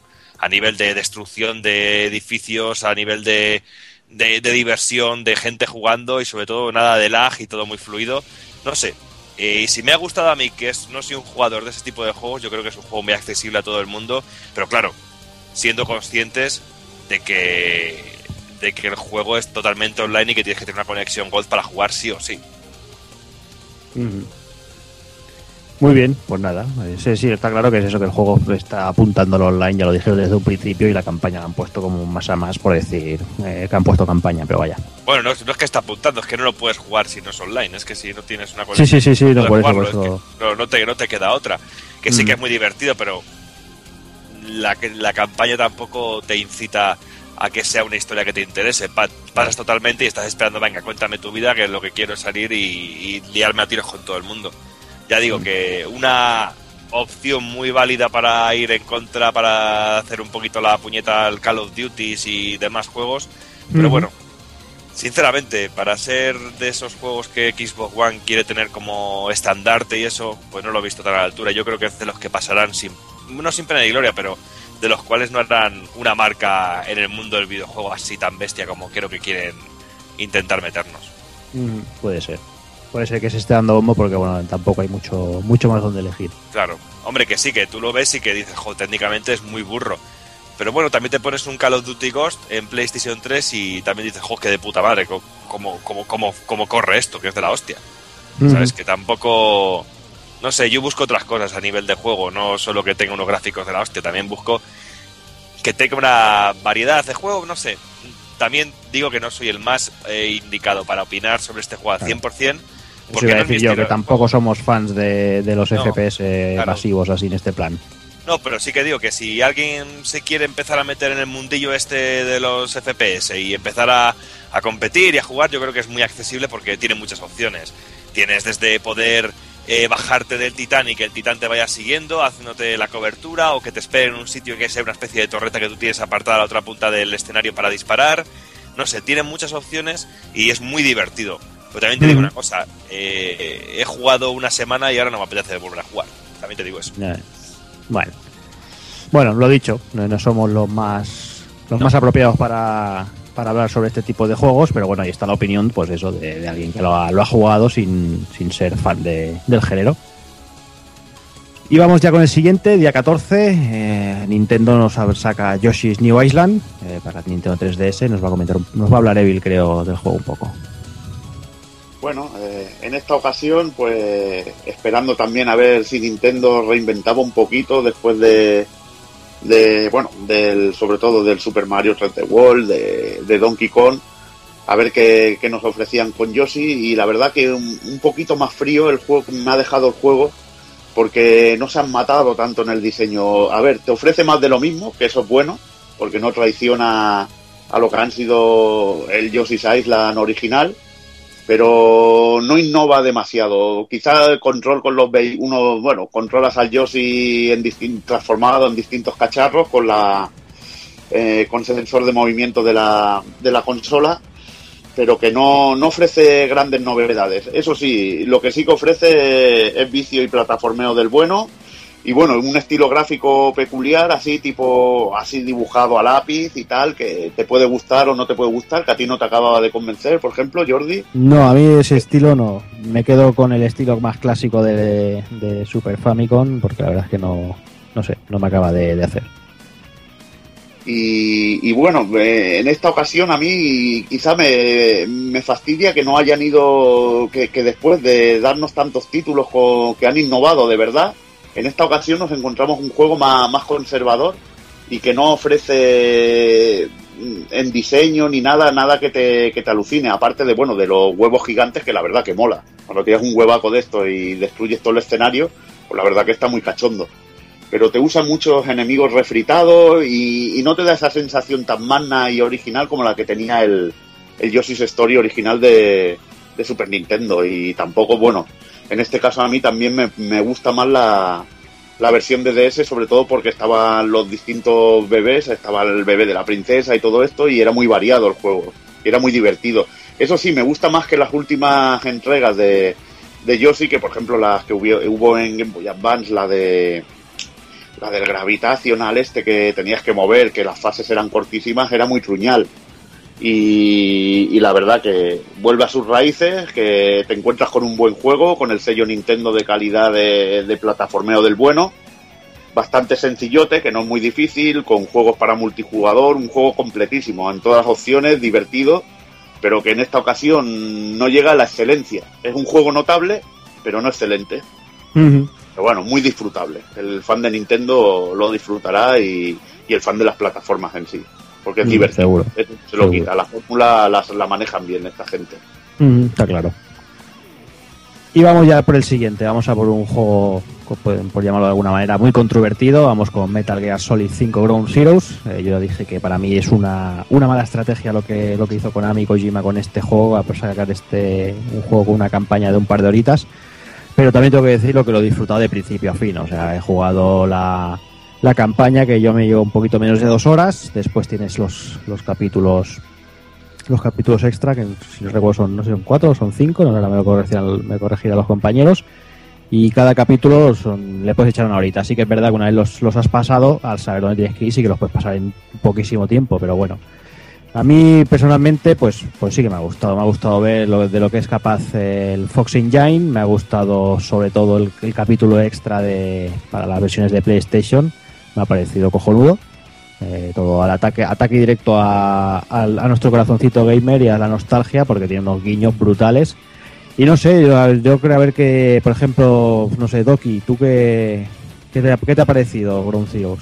Bueno, pues yo lo he disfrutado. Yo creo que lo que tú has dicho es, es perfectamente lo que yo he podido pensar del juego. Lo he disfrutado al máximo. Es una campaña principal muy cortita. Los vídeos que corren por ahí de me lo pasan 10 minutos. Pues coño, una vez que sabes dónde tienes que ir a los dos puntos que tienes que ir realmente en el juego, te lo puedes pasar del tirón y sin nada. Pero luego el juego- Mil juegos. Pasa con mil juegos. Pero el juego tiene cositas, pues, pequeños detalles muy curiosos, como por ejemplo que luego cada misión se- secundaria que haces, pues te la mete en un momento del día diferente, donde puedes ver una Ahí- iluminación diferente, quería llegar yo. un cambio climático diferente eh, y un comportamiento de los enemigos también muy diferente. Mm. ¿Sabes? Y ese tipo de cosas pues molan porque es muy burro el trabajo que hay ahí metido y sobre todo luego si eres amante de Metal Gear y disfrutas también con las secuencias de vídeo de Metal Gear, es imposible que no se te pongan los pelos de punta con, con lo que te muestra el juego. Porque ya solo con las imágenes y las escenas que te muestra el juego, ya vale el dinero, los 19 euros que me ha costado el juego, tío, sinceramente. Y luego, pues, ver cómo se mueve todo en el juego, ver eh, al personaje moverse, ver todas las acciones nuevas. Eh, ¿Ha habido alguna acción, por ejemplo, la acción esta que hay de... Hay un momento de ralentización que se ralentiza la acción en un momento cuando te descubre algún enemigo, Sí. pero que bueno, eso se puede, de- lo puedes en el menú de configuración puedes quitarlo perfectamente.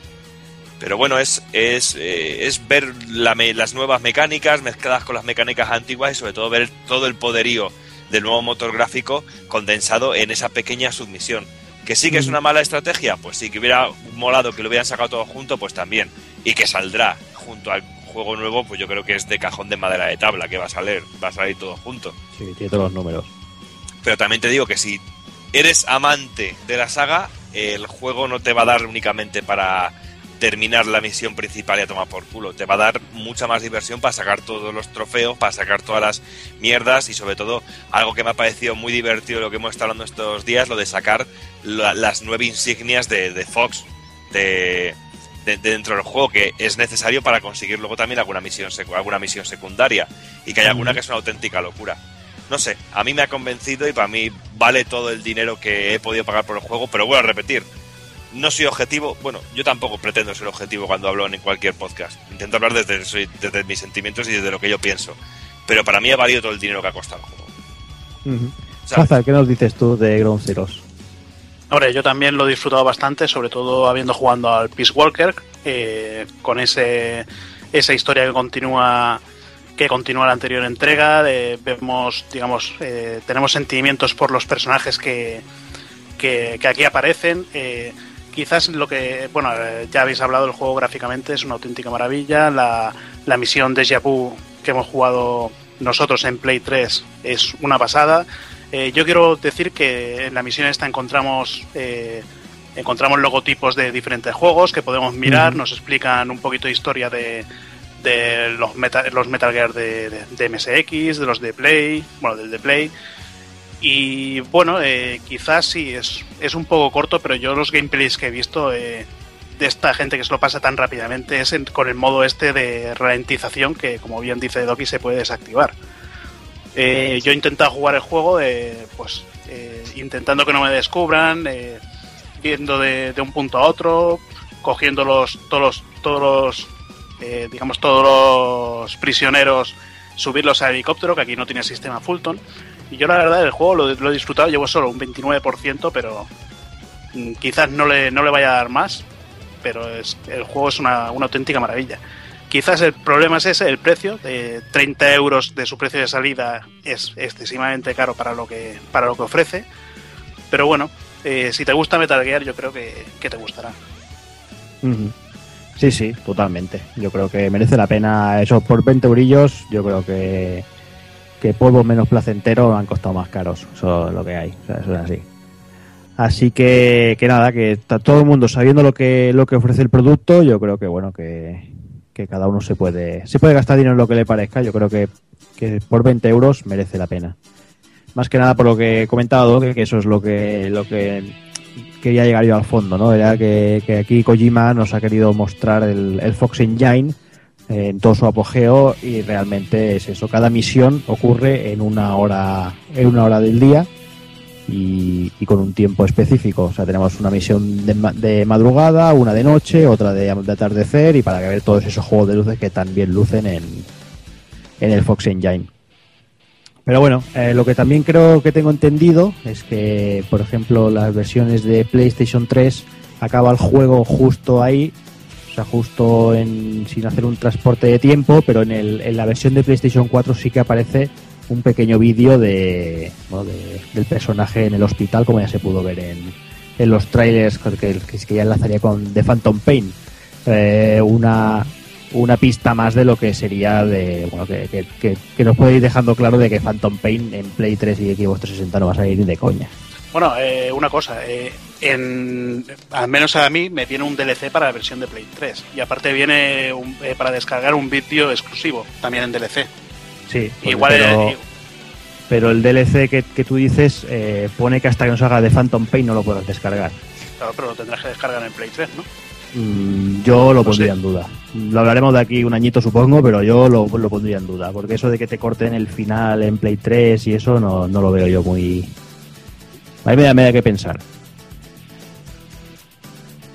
Pero bueno, eh, yo creo que es eso. Lo que, lo, que, lo que ya he dicho. El que se lo quiera gastar y jugar ya lo, ya lo habrá hecho, imagino. Tampoco lo que espera que es lo que contemos nosotros. Y el que, bueno, que quiera ver, el que no quiera jugarlo, pues que espere a, Phantom, a The Phantom Pain. Otro juego que por mucho que esperemos eh, pasará como con el Yakuza Ishin, no creo que lo veamos por estas tierras, es el J-Star Victory Versus, que bueno, que nosotros hemos tirado de importación y, Y bueno, pues no nos podemos quedar con un, con un juego con tanto fanservice, ¿eh? Digo, Ya te digo, aquí está esperando tu copia que tengo yo aquí guardadita. ahí. Guárdala bien, ¿eh? Bueno, como tú bien has dicho, fanservice total. La verdad que un juego duro, eh, a mí como estoy estoy demasiado bien acostumbrado y hace tiempo que no, no le metía un juego así tan japo. Y la verdad que al principio te asusta un poquito porque hay cantidad de opciones, tienes un mapa, eh, mm, no sé, para haceros un símil si alguien lo ha jugado, es muy parecido a lo que nos podíamos encontrar con el Yum Superstars o el Yum Ultimate Stars en sí. Modo de juego que vamos por un mapa, vamos desbloqueando personajes, vamos haciendo combates. Y bueno, la mecánica del juego en sí es también la del Yum Stars, pero podemos luchar uno contra uno con una ayuda, con un personaje que nos pueda ayudar, que puede ser un personaje tanto de los principales como unos específicos para ayuda. Y también lo normal es que hagamos combates dos contra dos. Que bueno, eh, donde tiene juguillos que hay modo online y podemos jugar contra, contra otra gente y la verdad que está, está curioso. Y entrando en materia al juego en sí, pues también muy Yum Ultimate Star en el caso de que tenemos un- unas barras, eh, si jugamos por ejemplo dos contra dos, eh, tendremos una barra de tres, de, bueno, de, tenemos una triple barra que iremos rellenando al eliminar a un enemigo. Cuando liquidemos a uno se irá llenando uno, una de estas barras en, en nuestro lado y si llegamos a tres hemos ganado el combate antes que, el contrario. Luego existe otra barra central que dijéramos que es el flujo de batalla, que se puede ir hacia tu lado o hacia el lado del enemigo y que si la llenas entras en el, en el estado burst que bueno, eh, que en el estado así rabia, que puedes hacer unos superataques y está limitado por dos o tres superataques y ahí es donde entra la chicha al juego. Ves, por ejemplo, a Sella que se transforma en el, en el caballero de, de oro de Sagitario y usas el poder especial final. A Luffy que usa aquellos puñetazos, los puñetazos animales ahí aplastando. Eh, Goku que te hace una bola Yankee, se transforma en super guerrero y esto, y va, brutadas, son brutadas, la verdad. Luego el sistema de juego, tenemos unos combos normales así, sencillitos, combos con golpe fuerte. Luego tenemos apretando el botón, el botón R, tenemos otro tipo de combo, aparte de que podemos cubrirnos y, y esquivar y estas cositas. Tenemos también una barra que no nos permite spamear técnicas así a saco, porque si la vaciamos es como una barra física de, de energía física del personaje que si la vaciamos no nos permite hacer golpes especiales y que tendremos que ir descansando para que se nos vaya para que se vaya rellenando y poder y poder seguir spameando ataques de energía si estás de lejos o de cerca poder hacer los ataques más bestias. Luego tiene lo, lo mejor quizá del juego, que como tú pudiste apreciar Jordi, eh, son sin duda las voces, que es Mm. genial. Y al juego, pero de una manera brutal, tío. Voces, efectos sonoros, por ejemplo, tienes una, una de las magias que tienen casi todos es acumular poder. Cuando ves un Super Saiyan ahí con el típico ruido ahí y, y el aura, pues es flipante. Claro. O, por ejemplo, Luffy también cargando, o, o Seiya haciendo el. Bueno, Luffy haciendo el. El Gia secando, que es brutal también. Te puedes poner en el estado Gia secando y le cambian los ataques especiales, que me mola mucho. Mm. En vez de, por ejemplo, el, bueno, los golpes, el Jet Bazooka, en vez de acabarlo con el, con el brazo, pues acaba con él pegándote el, con el pecho, que es el golpe que hace contra el Blue, ¿no? En, en, bueno, en la saga de. La, la de, bueno, después de la de Water 7, que es cuando van a, a la cárcel a liberar a Robin. En Ennis Bueno. Lobby. El Ennis Lobby, ahí está. Y, y, bueno, le cambian el ataque en el Gia secando y a, lo- a varios personajes y hacen un modo cargado, pues también le cambian los ataques. Y la verdad que está a la mar de interesante. En ese aspecto es donde brilla. Luego los combates son muy simples. Otra de las mejores cosas que tiene, de, sobre todo de fanservice, la cantidad de personajes que tiene, que tiene cuarenta y pico. Luego la cantidad de personajes de ayuda que hay. Eh, luego, por ejemplo, puedes hacer combatazos, tío que te, la variedad de personajes, la variedad de series, que es muy, muy cachonda, aunque hay algo imperdonable, ¿verdad, Jordi? Sí, hay una cosa muy imperdonable. Kinniku y Búfalo, es Búfalo Man es, es para asesinar, tío. No, no entiendo cómo una serie que, sigue teniendo tanto tirón en, en Japón no, no ha aparecido. Ahí está, tío. eh, la verdad que se echan falta. Pero bueno, eh, luego está Kenshiro, está Raof, eh, está, está también Rurouni Kenshin, está Sisio. No sé, tiene personajes muy chulos. Y luego una de las cosas que más me ha gustado son los escenarios. Que por ejemplo te ves la vila del pingüí de, de Doctor Slum, tío, y es brutal, tío. Todos los detallitos. El café Mm. pot aquel, que es como una tetera, el, la peluquería con el cangrejo allí. Es que está súper detallado. ves, la- ves el colegio, la casa de, de Senbei Norimaki, tío. Es brutal, tío. Brutal. En ese aspecto es brutal. O, o incluso está recreado el, hay un escenario de de Saint Seiya, tío, que, que se ven todas las constelaciones ahí en el cielo, está de, de la puta hostia. Está muy currado, o Alabasta en de One Piece, está muy bien recreado, se pueden destruir Mm. cantidad de edificios, de, de cosas, los combates son dinámicos, sencillito el juego, muy sencillito, pero con la cantidad de fanservice, cantidad de personajes, pues lo disfrutas cosa mala. Y sobre Claro. todo, tío, cuando haces un Final Flash con Belleta y escuchas la voz así y los efectos sonoros así, pues a quién no se le pone dura si le encanta ese tipo de series, tío. Es lo que hay. Está claro. Lo que pasa es que, bueno, bueno, el Dime, tema de fanservice eh, sobre todo queda reflejado en la edición coleccionista, ¿no? Con, el- con, con ese precio desorbitado solo por casi, como que dice, añadirte las, las canciones de las series. sí, la verdad que una putada que no lo incluya, porque la- hubiera sido genial, mucho más genial. Pero bueno, el precio era una locura. ¿Cuántos euros se iba más? Creo que 40 euros más por tener 40 las putas euros más, canciones. sí. Sí, sí, sí. Joder, te dan ganas de comprarte un CD de música aparte de eso, tío, porque es que es la, la hostia. Sí, sí. Y es la única pega yo- del juego. Sí, esa pega y un bueno, que necesita darle tiempo, buscarte fax por ahí que te explique un poco cómo funciona el juego, porque tienes que tener un poquillo de, de idea de japonés o al menos aprenderte los menús básicos para poder disfrutar. Eso sí, a la hora de pegarte un combatazo y llevar a Goku, Vegeta, Naruto, etcétera, compañía, todo lo que hay allí es brutal. Aparte que hay personajes de series más, más pequeñas como Belzebub, como Hitman Reborn, tío, que molan mucho. Me hace mucha gracia que estén allí metidos. Ujú. Y tienen técnicas que, es que te descojonas, tío. Está muy bien. Mm. Fanservice total. Genial, deseando estoy hincarle el diente. Y nada, que todo el que quiera de eso, pues nada, este juego sí que tiene muy pocos números, por no decir ninguno, de aparecer en Occidente por el tema licencias, que ya sabéis que al, al traspasar de, de Japón a Occidente, pues como cada serie la tiene licenciada una, una compañía diferente, la cosa se complica muchísimo. Aquí todo Dios quiere chupar. Claro. Y bueno, vamos ya por el siguiente. Vamos a, si hablábamos de Titanfall, uno de los exclusivos para One del año, eh, vamos con, el, con uno de los exclusivos para PlayStation 4. Hablamos de Infamous Second Son, que yo sé que Taco Gun y Doki le han dado caña. Y no sé, ¿con quién empiezo? Va, con Taco Gun, contigo mismo. Pues sí, como bien dices, eh, quizá el, el pistoletazo de la nueva generación para mí lo ha dado Infamous directamente.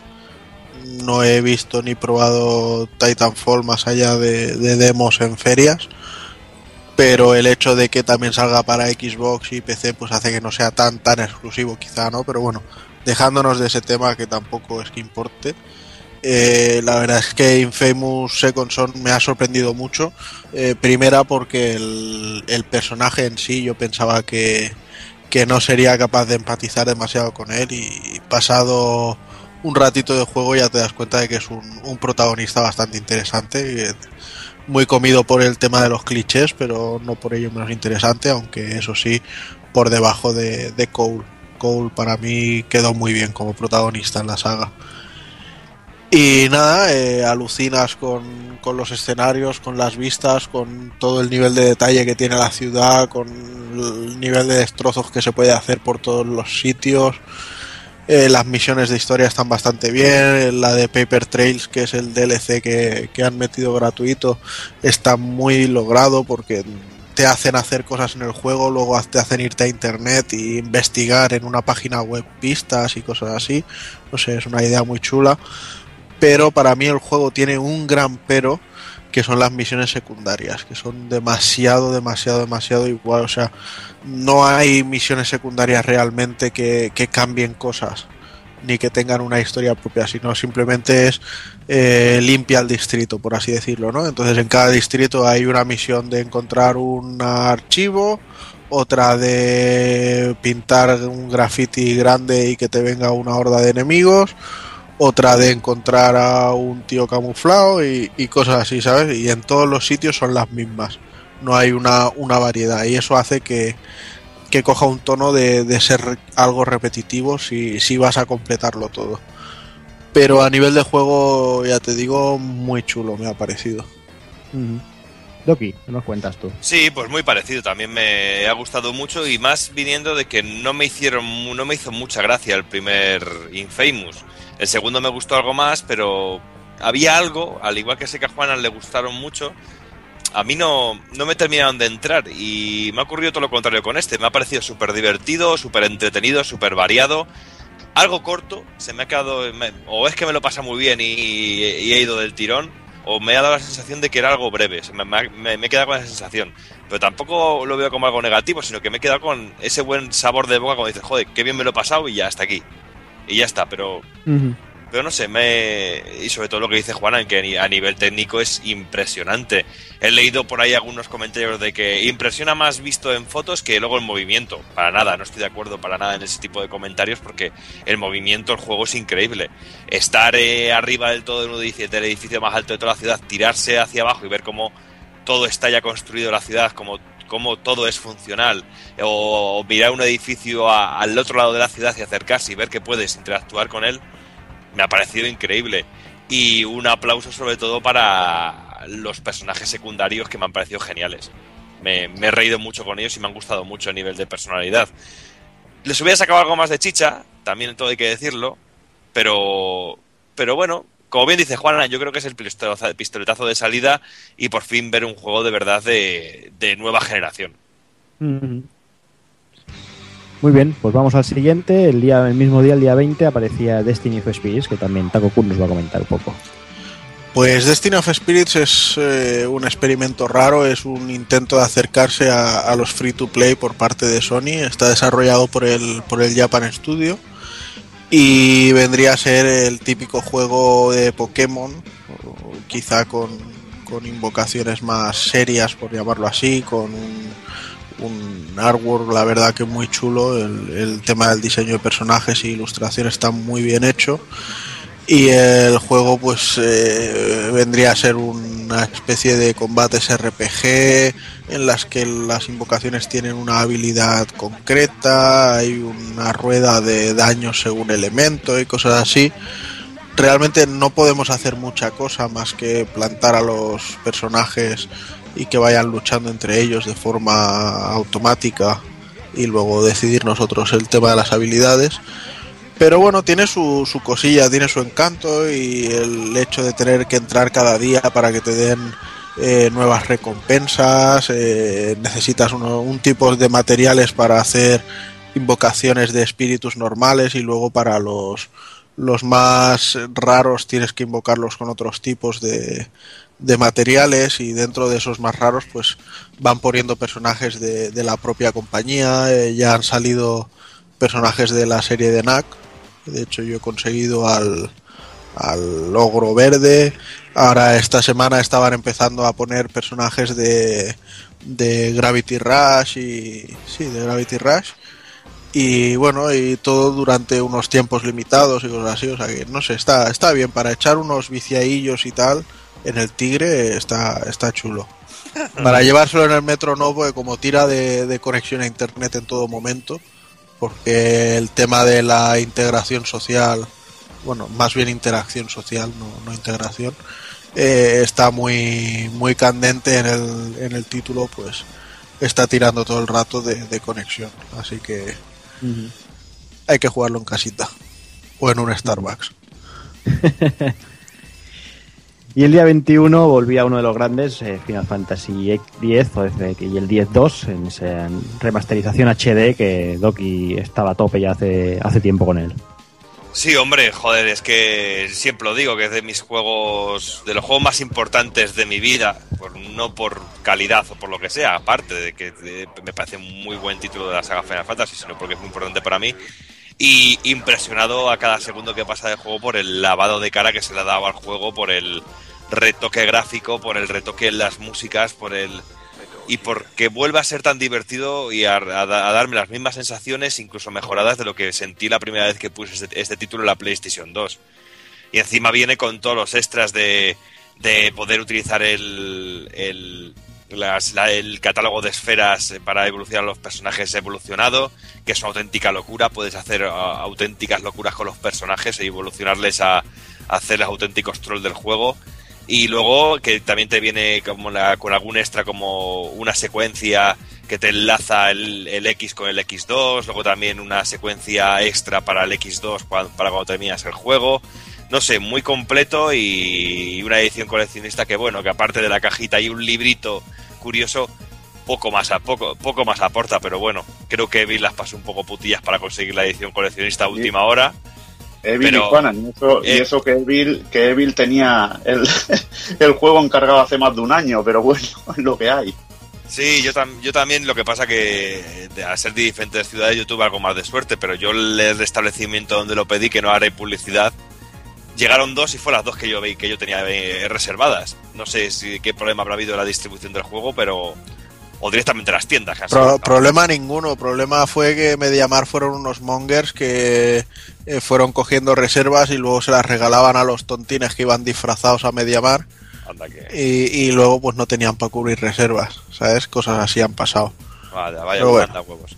Pero bueno, luego a nivel de juego, pues brutal, es súper divertido, una historia súper chula y musicalmente yo me quedo sobre todo con la, con la música del juego. Tengo la versión de PS, de PS Vita que la, la, la cogí de lanzamiento cuando salió en Japón y solo había jugado un poquito para escuchar la música y las primeras dos horas y una auténtica delicia. Si te gustó el juego en su día, yo creo que es de compra obligada porque, porque es una evolución de lo ya visto y si no conocías el juego, qué mejor op- oportunidad que esta que por 39 euros poder tener este auténtico juegazo que es un, todo un clasicazo. Mm. Y decir que el remozado gráfico está espectacular, que es un grandísimo trabajo como el de Kingdom Hearts, que se ven las texturas cojonudas, también remasterizada la banda sonora, que también es increíble. Lo único que no han remasterizado es cambiarme al Tidus, que la verdad que me sigue pareciendo lamentable el Tidus como personaje, me sigue dando asco. Pero bueno, lo suple todo que, que tiene una cosa que se llama Blitzball, que es igual que el Captain Subasa cero, Jordi, tío. Este Sí, es Captain. Subasa puro, tío. Captain Subasa puro. Igualmente quejarme de una cosilla, eh, que también lo hablábamos, lo hablaba ayer con Doki, lo comentaba, lo comentábamos vía, vía Facebook ahí charlando. Eh, lo del doblaje, eh, Doki, que, Sí, que a mí no, no me acaba de convencer y que luego lo que están hablando en inglés no coincide con lo que te traducen en castellano, que se dejan pequeños detallitos. Yo que sé, eh, por ejemplo, cuando estás en el torneo de Blitzball, que te pegan una vacilada los Luca Goers, que te llaman críos y cosas así, y eso cogen y te lo, lo omiten. La Sí. vacilada pierde fuerza y no sé, cositas así, detallitos que a mí me macabra. Entendiendo, si entiendes un poco de inglés, aparte, es un inglés súper fácil de, de entender. Y dices, hostia, mm, me falta aquí, esto que has dicho, hay cositas que me faltan en el texto que está traducido. Y no sé, eso creo que se debería haber cuidado un poquito más. Sí, porque es casi la misma traducción que tuvimos en, el, en la versión de PlayStation 2. Y es como tú dices, no solo en ese momento de Blitzball, también en momentos de la relación de los personajes que te frenan, detallitos. te frenan un poquito a la hora de, de- de ver la evolución de ciertos personajes, sobre todo en la relación de Tidus y, y Auron. También sabes que, que hay momentos en las conversaciones que, que el trato de Sir o no Sir o cositas así, pues hace que, que pierda cierta profundidad el juego. Y a veces, a, por ejemplo, el protagonista lo hacen más crío de lo que es realmente en algunos, en algunos puntos de la conversación. En ese sentido sí que eh, es un puntito negativo, pero bueno, que es conservar lo que tenía ya el juego en ese sentido. Pero Y luego a nivel de rebozado gráfico, hay, al principio me, me daba un poquito una sensación rara ver la cara de Tidus en algunos momentos que parecía un muñeco de estos que se le mueven los ojos. porque, porque es muy antiguo y la carga Sí. poligonal va. Y al Sí. quedar tan limpio, pues lo aprecian más todo, tío. Y, Sí. y Y- es y- normal, pero bueno. Y, y me da un poco de. Y luego también llama mucho la atención ver que a los personajes principales se les ha retocado, se, las- se les ha vuelto a dibujar, se ha trabajado mucho, y los secundarios parece que les han dado un sartenazo en la cara, y eso me hace mucha Sí, sí, gracia. tío, es que, es que es brutal, eso, eso es brutal. Igualmente, tío, me encanta este juego, tío, la cantidad de color que tiene, tío. Que te- Sí. Es que es un juego con un color magnífico, tío. Acostumbrados al, al Unreal 3 de mierda este que, que te da un color súper soso, tío. Ves esto y dices, joder, me, me va a explotar la tele en colores, tío. Es brutal, tío. A mí me, me mola mucho, tío, el, el colorido de- del Final Fantasy. Y es un juego que directamente tendría un 7 en la escala Hazard solo viendo al personaje de Lulu, que es brutal ese personaje. Aparte me encanta. Tope O de era tan rancio coñazo. y Era tan coñazo el juego que no, no llegué a ella. no llega hasta ella tan coñazo. Pues tú te lo pierdes porque no está mal. Aparte de Tidus, que es un poquillo insoportable, el juego está muy bien. Está de hostia. El protagonista pues tendría que haber padre. Sí, exacto. Ya que tengo a Hazard por ahí, pasamos al día 21 también eh, con Senran Kagura Burst, que también aparecía por estos lugares. Sí, que este sí que es de 7, no como la Lulu esa, que vete a saber ahí la tía ahí con, con las piernas, con las correas, macho, que, que creo que es familia de Liori. Pues bueno, el, el Senran Kagura Burst, pues nada, un juego de 7. Eh, historia, las típicas crías de, de instituto, con, con las tetas gigantes, eh, combates Típicas, súper típicas. Típica, dice. Hola, todos los no- días. años no eran así, tío. No, pero me, refiero típicas en el anime japonés de hoy en día, macho, que es lo único que se ve en el anime, tío. Da asco por, por eso. Bueno, da asco en algunas cosas. En, en la historia. Ya, es que se lo digan a Snatcher y a ti, no te jode. No, hombre, claro, tío. Pues, a ver, yo creo que, que al menos con este juego he amortizado la 3DS, porque mierdas de Mario, Yoshi y, y mierdas de esas, que eso saca Nintendo una vez cada tres meses, saca un juego igual. Eh, pues no, hombre, se arranca Burst. Ya tomas por culo. Lo, eh... y bueno, ¿qué pasa? Tranquilo. Eh, bueno, pues nada, el juego, el juego tiene lo malo que tiene, que digamos es algo absurdo, eh, lo que sería el modo beaten up es en 2D, no tiene efecto 3D, solo tiene efecto 3D cuando te dan bastantes hostias y se rompen, se rompe la, se rompe la ropa, entonces hay ahí el movimiento de las tetas. Yo creo que es lo más interesante del juego y no creo que nadie se lo haya comprado por la jugabilidad del juego, la verdad. Esto es para irse al cuarto baño y a tomar por culo. Con este no te, no te vayas en el. No te vayas en, en el metro. no te vayas en el metro, tío, porque. Porque aquí no es que no tengas wifi, es que esto para jugar en el metro no. Directamente. Te encierran, ¿no? Sí, sí. Pero bueno, es eso, que es. Me parece absurdo que el, el sistema de combate, que está bastante bien con Aerial Combo y todo esto, sea en dos, en, en dos dimensiones, sin efecto 3D, y el resto, pues. Pues sí, eh, la habitación ninja en 3D, las escenas de, de rotura de ropa en 3D. No sé, a ver. A ver qué tal. Muy bien, pues ya acabamos contigo también el día 28, Deception 4, eh, Blood Ties. Nos vas a contar también un poquito de él. Bueno, pues me parece. Bueno, es, es un- un- una saga bastante desconocida de Tecmo, que eh, ya tiene cinco entregas. Eh, salió una en primera persona para Play, eh, luego salieron otras dos que ya era en, eh, con, el, con el personaje que se veía. Y bueno, en este juego, pues controlaremos, controlaremos a la Grimna, eh, que es la hija de un demonio que fue destruido por 12 sabios. Eh, tendremos que destruir a sus descendientes para conseguir 12 partes de una tableta y así liberar a nuestro padre. Y bueno, contaremos con la ayuda de tres Daemons, que sería Kaela. Eh, esta nos, nos proporcionará trampas elaboradas. Eh, luego tenemos a Lilia, con la que tendremos trampas para humillar a nuestros enemigos. Y tendremos a Beruza, con la que podremos elegir las trampas más sádicas y sangrientas. Eh, quizá el único problema que tenemos en el juego es que las trampas sangrientas podrían ser un poquito más, eh, no sé, desmem- desmembramientos y cosas así, pero solo veremos algún chorrito de sangre y poca cosa más. Y bueno, pues tendremos que eliminar a nuestros enemigos mediante combos con las trampas, eh, pudiendo poner más de tres e ir desbloqueando para poder más poder poner más trampas, eh, seguir haciendo más combos largos, aprovecharse también de las trampas del escenario. Y nada, pues quizás es lo que comento yo. Este juego para recomendarlo es un poco extraño, porque una vez que te acostumbras a poner las trampas en un lugar, eh, ves que haciendo cierto combo te aprovechas de, algún elemento del escenario y, y eh, pues quitas, eh, te cargas un enemigo de un combo, pues eh, seguro que vas a volver poner esa trampa, eh, poner las mismas trampas en el mismo sitio y esperar a que te vuelva, a que te vuelva otro personaje, otro enemigo para, para cargártelo. Por suerte, bueno, hay suerte mala suerte, depende. Hay algunos, algunos enemigos que son inmunes a algunas trampas. Y luego tenemos a los jefes que se memorizan lo que sería eh, dónde has situado las trampas una vez que hayan caído en ellas. Algo que no tenían las anteriores entregas y que por lo menos se, se agradece un poquito para, para darle un poquito más de variedad y que no se haga tan, tan coñazo. Y nada, pues el juego entretenido no es una gran joya, eh, pero bueno, es lo que hay.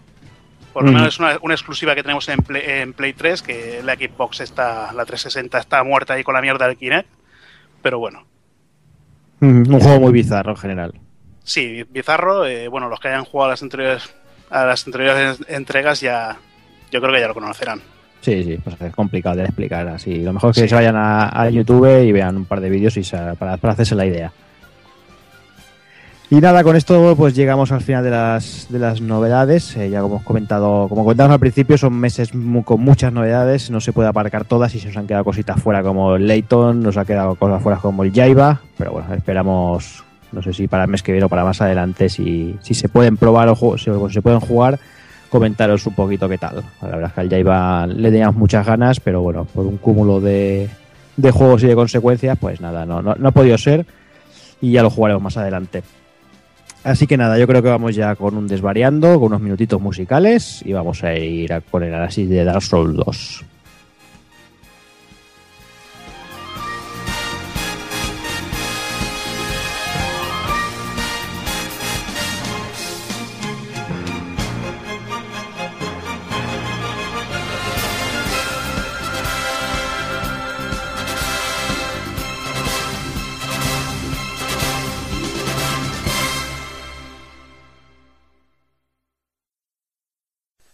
Para los minutos musicales de este mes, ya que ha salido Final Fantasy X y X-2, qué menos que este temazo de Kodakumi, Real Emotion. What can I do for?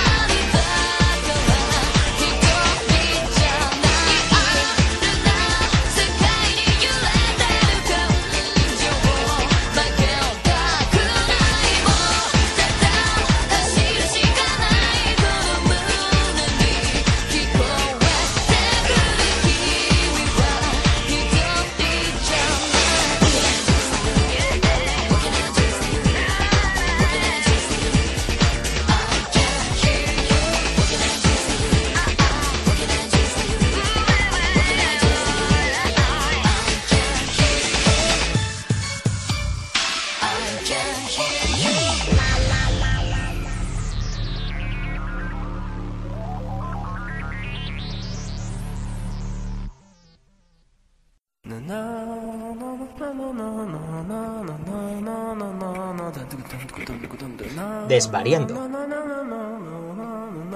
Desvarío. Desvaríos. Desvaríos. Desvaríos. Desvaríos. Desvaríos.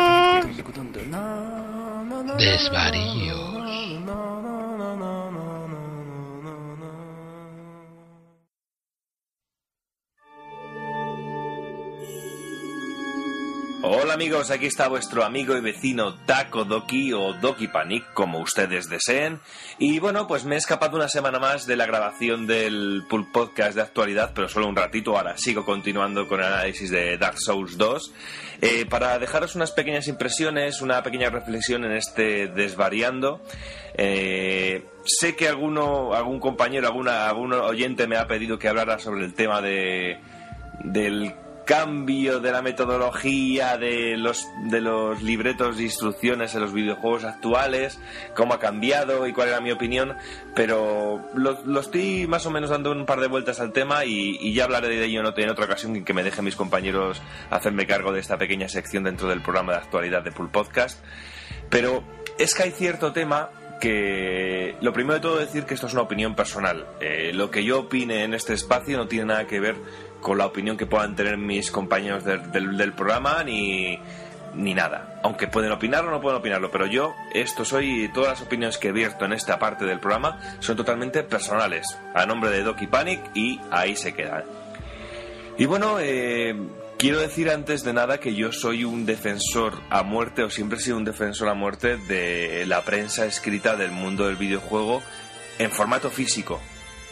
Eh, soy consumidor, como es, como es obvio, de la prensa del videojuego en formato digital, en formato de descargar un PDF y ese tipo de revistas, porque es el acceso más rápido que podemos tener a cualquier tipo de información, es acceso totalmente directo, pero también me ha gustado siempre tener eh, mi colección de revistas, mis revistas, por el simple hecho de que me gusta tener esa pequeña base de datos, ese recuerdo de ver cómo se analizaban antes los juegos, cómo, qué, qué mirada se veía antes los juegos, y eso también ha detonado en cierto debate que tuve el otro día con el amigo Dark Kafka, del cual hablaré dentro, dentro de un ratillo sobre, sobre ese tema. Pero es que en los últimos tiempos eh, estoy viendo ciertas opiniones, ciertas actitudes, cierto, cierto gusto de la gente por el criticar, por el criticar y el hacer eh, aseveraciones totalmente injustas y totalmente injustificadas. Y de gente que luego me hace ver o me intenta hacer creer que son auténticos conocedores de ese tema o de, o de ese género. Hablo de ciertas publicaciones en las cuales me estoy encontrando eh, críticas totalmente destructivas o críticas totalmente injustas a ciertos juegos, como por ejemplo me encontré un, un texto en el cual eh, tachaba a, a Strider, al clásico Strider de Capcom de recreativa, de un juego eh, que era flojo y que era rancio y que era un juego que aparte que de, de bonito gráficamente era un juego rancio, un juego que no era funcional. Eh, comentario que me parece totalmente absurdo. Eh, tú no puedes hacer una crítica de esa manera a un clásico como Strider. Una de dos. O lo estás haciendo mirando con ojos de hoy. Claro, a ojos de hoy, si sale un juego con una mecánica como la de Strider, pues dices, ¿qué pasa? Aquí hay algo flojo, pero no hay que ver ese juego con, ojos del día de hoy. Hay que verlos con el efecto y la sensación que podía transmitir en aquel momento en eh, el juego. Eh, es que hay que diferenciar muy bien lo que es un juicio de lo que es una opinión. Tú puedes decir luego, a días después, encontré otra publicación en la cual ah, intentaban hacer una pequeña comparativa entre el Bad Dudes versus Ninja Dragon y el Final Fight. Y ahí decían claramente, a mí me gusta mucho más eh, eh, este Bad Dudes versus Ninja Dragon que Final Fight. Bueno, eso es una opinión, es muy respetable, no lo comparto. A mí me gusta mucho Bad Dudes, pero me gusta más técnicamente a nivel de diversión y todo Final Fight. Pero bueno, es una opinión, no estás tirando por tierra el, el, el, el- título I por poner bien el título X. No puedes afirmar de esa manera que Strider es un juego rancio y que no. Pues no, no, no, no lo veo lógico y me cabrea bastante. Ya sé que puede ser un tema totalmente estúpido, un tema que no la podía soplar, pero realmente eh, yo vivo de esto, no que me dé de comer, si- sinceramente, pero vivo de esto porque toda mi vida gira al mundo alrededor del, del mundo del videojuego y encontrarme publicaciones escritas con ese tipo hace que yo personalmente no vaya a comprar esa revista. y tenía aquí el dinero preparado para comprar esa revista. Y es que luego ese mismo día me encuentro otra revista en la cual hacer un comentario tachando de rancia eh, la música de los juegos clásicos y no solo de los juegos clásicos, sino de Castlevania. No, no, no sé. Eh, esto ya me, me- me hizo hasta gracia y me hizo reír y, y escribir públicamente desde mi cuenta de Twitter para decir que, que no ente- que, que pasaba, que si ya directamente no jugaban a los juegos o, o hablaban de algo sin conocer o realmente era puro troleo para intentar ganar mínimamente algo de audiencia, aunque no sé qué audiencia van a poder conseguir, bueno, audiencia no lectores, porque yo personalmente a partir de ese momento que leo ese, ese párrafo, esa frase, pierdo total interés en leer cualquier cosa de que, que continúe la revista. Y no vale que me digan que es una opinión personal de ese redactor y que el resto de la revista puede opinar lo contrario. Si una línea editorial, si hay línea editorial, eh, permite eso dentro de un artículo, eh, no, no me interesa lo que, lo, lo que venga después y ya sé que puede haber eh, el tema de la libertad de prensa, pero también al igual que hay libertad de prensa, hay libertad de gusto. Y si hay libertad de gusto, a mí no me gusta ver eso en una, en una revista porque realmente es falso. Es como si me dicen que de día eh, el cielo es oscuro y de noche pues que el sol brilla. Pues, pues no, una cosa es un juicio y otra cosa es decir una auténtica gilipollez. Vuelvo a repetir, esto es una opinión personal y mía. No tiene nada que ver, eh, el resto de compañeros no sé lo que opinan y esto es mío. Si tiene que haber alguna repercusión, que vengan directamente a mí, a Borja Zamorano Jiménez, o Doki Panic, o Takodoki, o como, como queráis. Y lo digo desde el punto de vista de ser un defensor acérrimo de, del- de la, de la prensa escrita, porque siempre he tenido mis revistas y sigo continuando. Y cada vez que alguien me, me ofrece una revista antigua, la conservo porque me gusta. Incluso me río con los artículos de antes, incluso cada dos por tres en mi Facebook publico artículos o, o me encanta ver una- un, un juego que ahora mismo está muy valorado y ver un análisis en el cual le dan un 45 ese tipo de cosas pues me hace gracia porque digo, bueno, lo veo con otros ojos y veo lo infantil y lo, entre comillas, tristilla que era el mundo de la prensa del videojuego en, aquella época, en el mundo de las consolas. Y aquí viene el debate que tuve con mi amigo Kafka, que defendía que esas publicaciones eran las primeras, que eran chavales que empezaban y que no sabían cómo llevarlo. Pero también en aquella época teníamos auténticas maravillas como Micro Hobby o Micromanía. Micro Hobby era de esas revistas que siempre estaban en mi casa y que me dotaban de un montón de juegos y un montón de eh, horas de diversión gracias a las cintas con las demos o, o- o jóvenes programadores que ofrecían sus juegos y luego te llegaban esas cintas y tú podías testear y probar esos juegos. No sé, un tema muy espinoso y que voy a cortar porque veo que me voy a pasar de tiempo, pero yo quiero dar un poco un tiempo para la reflexión a la gente. Eh, pararos a pensar antes de escribir, pararos a pensar eh, que realmente mejor no es necesario criticar por criticar o echar por tierra lo antiguo para justificar lo nuevo. Yo valoro mucho el trabajo que puede hacer Oscar Araujo. Me encantó el trabajo que se hizo en el primer Lord Shadow, aunque piense que está falto de, de, de identidad. No me ha gustado nada lo que ha hecho en esta parte, en esta segunda parte. Pero que, no me, que, no, que me guste eso no quiere decir que tenga que tirar por tierra lo, anterior, ni decir que es la alternativa eh, occidental a lo rancio antiguo eh, de la música antigua de los japoneses. Porque no es cierto. Es que yo creo que Michiru Yamane tiene que estar revolviendo, tiene que tener una cagalera de la hostia. O sea que, por favor, e intentar reflexionar un poco y tratar esto con un poquito más de humanidad y un poquito más de, de cariño y sobre todo paraos a jugar un poquito antes de lanzar juicios que luego pasa lo que pasa y canta mucho sobre todo los que jugamos a fondo los juegos luego nos damos cuenta de estas cagadas y poco a poco vamos perdiendo vais perdiendo gente que compra las revistas es una, es una reflexión y un- una recomendación que no es nadie para recomendar que lanzo desde aquí. Y como siempre digo, esto sale desde mi propia persona. No tiene nada que ver con la opinión del resto de compañeros que a ellos sabrán lo que opinan. Pero de mi parte han perdido un lector, han perdido eh, mi dinero de ir al kiosco. Ya sé que soy una persona individual. Pero si alguien más piensa como yo, ahí está el problema. Pues nada chicos, os dejo seguir disfrutando del full podcast, espero que lo estéis disfrutando. Y a ese amigo que me pidió esa sugerencia para un próximo Desvariando, prometo que estoy trabajando en ello y ya hablaremos. ¡Un saludo!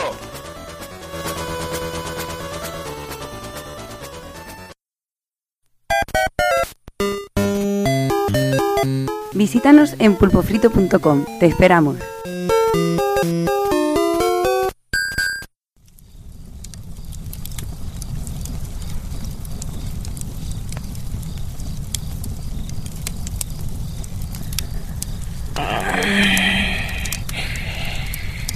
Aún recuerdo cuando el paso de los años no había comenzado a hacer mella en mi tersa piel. Un magnífico y próspero reino gobernado por el rey Vendrick, un líder justo y honorable que protegía con puño firme su tierra. Ah. Para ello contaba con la inestimable ayuda de sus magníficos guerreros, los defensores, caballeros duchos en el arte de la esgrima y al mismo tiempo en las arcanas artes de la piromancia.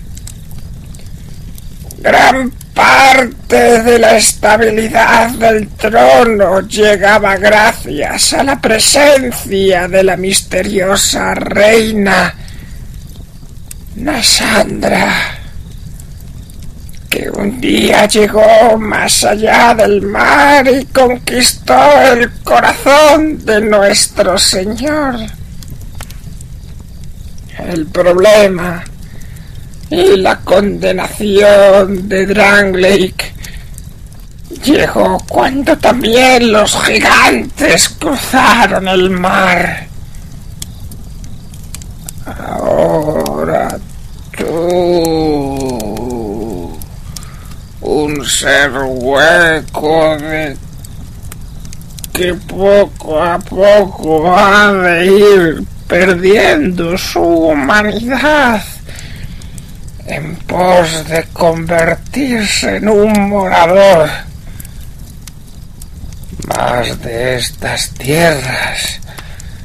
Tienes la oportunidad de cambiar el rumbo de las cosas y de paso evitar el destino de tu maldición. Bienvenido a Dranglake.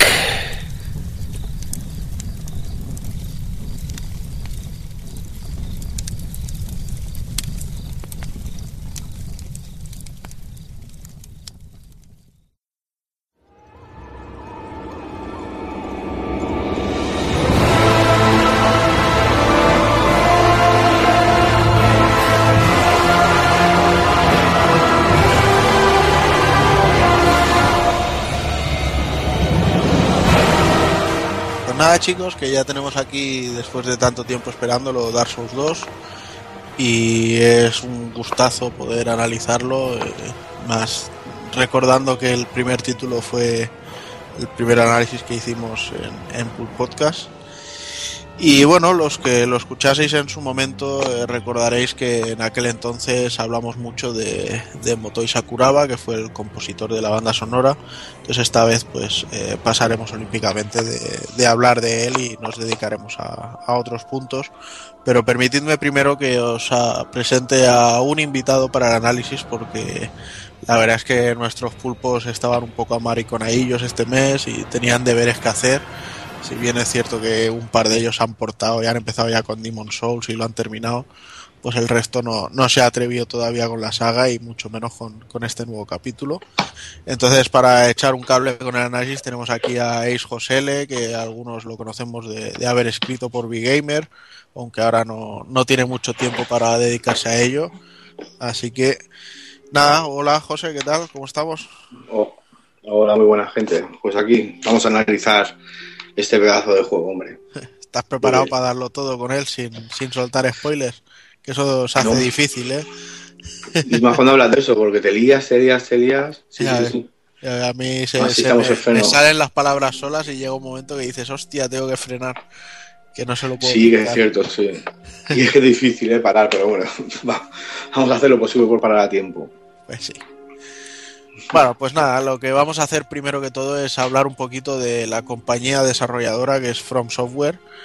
Eh, porque bueno, antes eh, con micro cerrado hablábamos un poquito sobre ella, sobre los juegos de que habían hecho y, y comentábamos pues muchos títulos que, que se han jugado, que hemos tenido en casa y todo, pero que, que, que no se ha hecho la, la asimilación de, de decir, hostia, pues es un juego de, de From Software, ¿no? Parece que los conozcamos por, por Dark Souls y sin embargo llevan una, una larga trayectoria ya de, de, juegos con nosotros.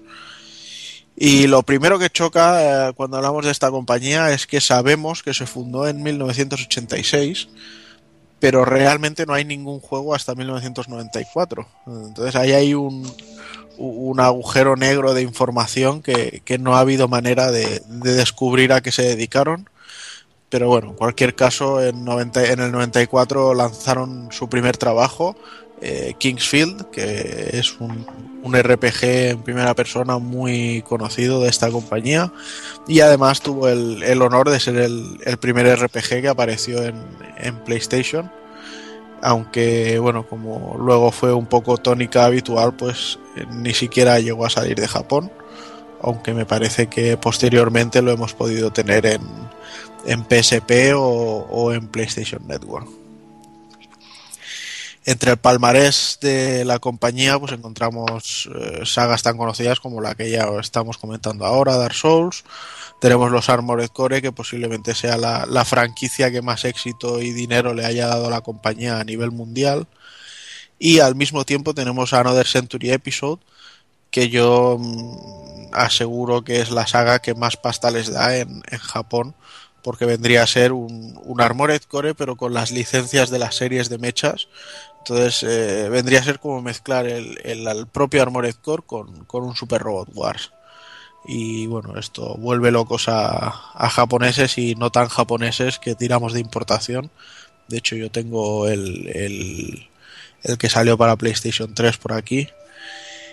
Y nada, y también decir que, que ya en pasadas generaciones, pues eh, tuvieron una relación muy, muy interesante con, con Microsoft ya con la primera Xbox fueron una de las pocas compañías que se mojaron a, hacerles títulos eh, ah no me sale la palabra hacerles títulos eh, exclusivos eh, como pudieron ser los Otogi o, o, una bizarrada tremenda que hay que es Metal Wolf Chaos eh, que llevábamos al presidente de los Estados Unidos que tenía que salvar el mundo montado en su mecha y veíamos como en, en la propia Casa Blanca, en el Palacio Oval ahí, se, se, abría la estatua de Lincoln y salía el, el mecha en plan Mazinger, o sea, una bizarrada completa.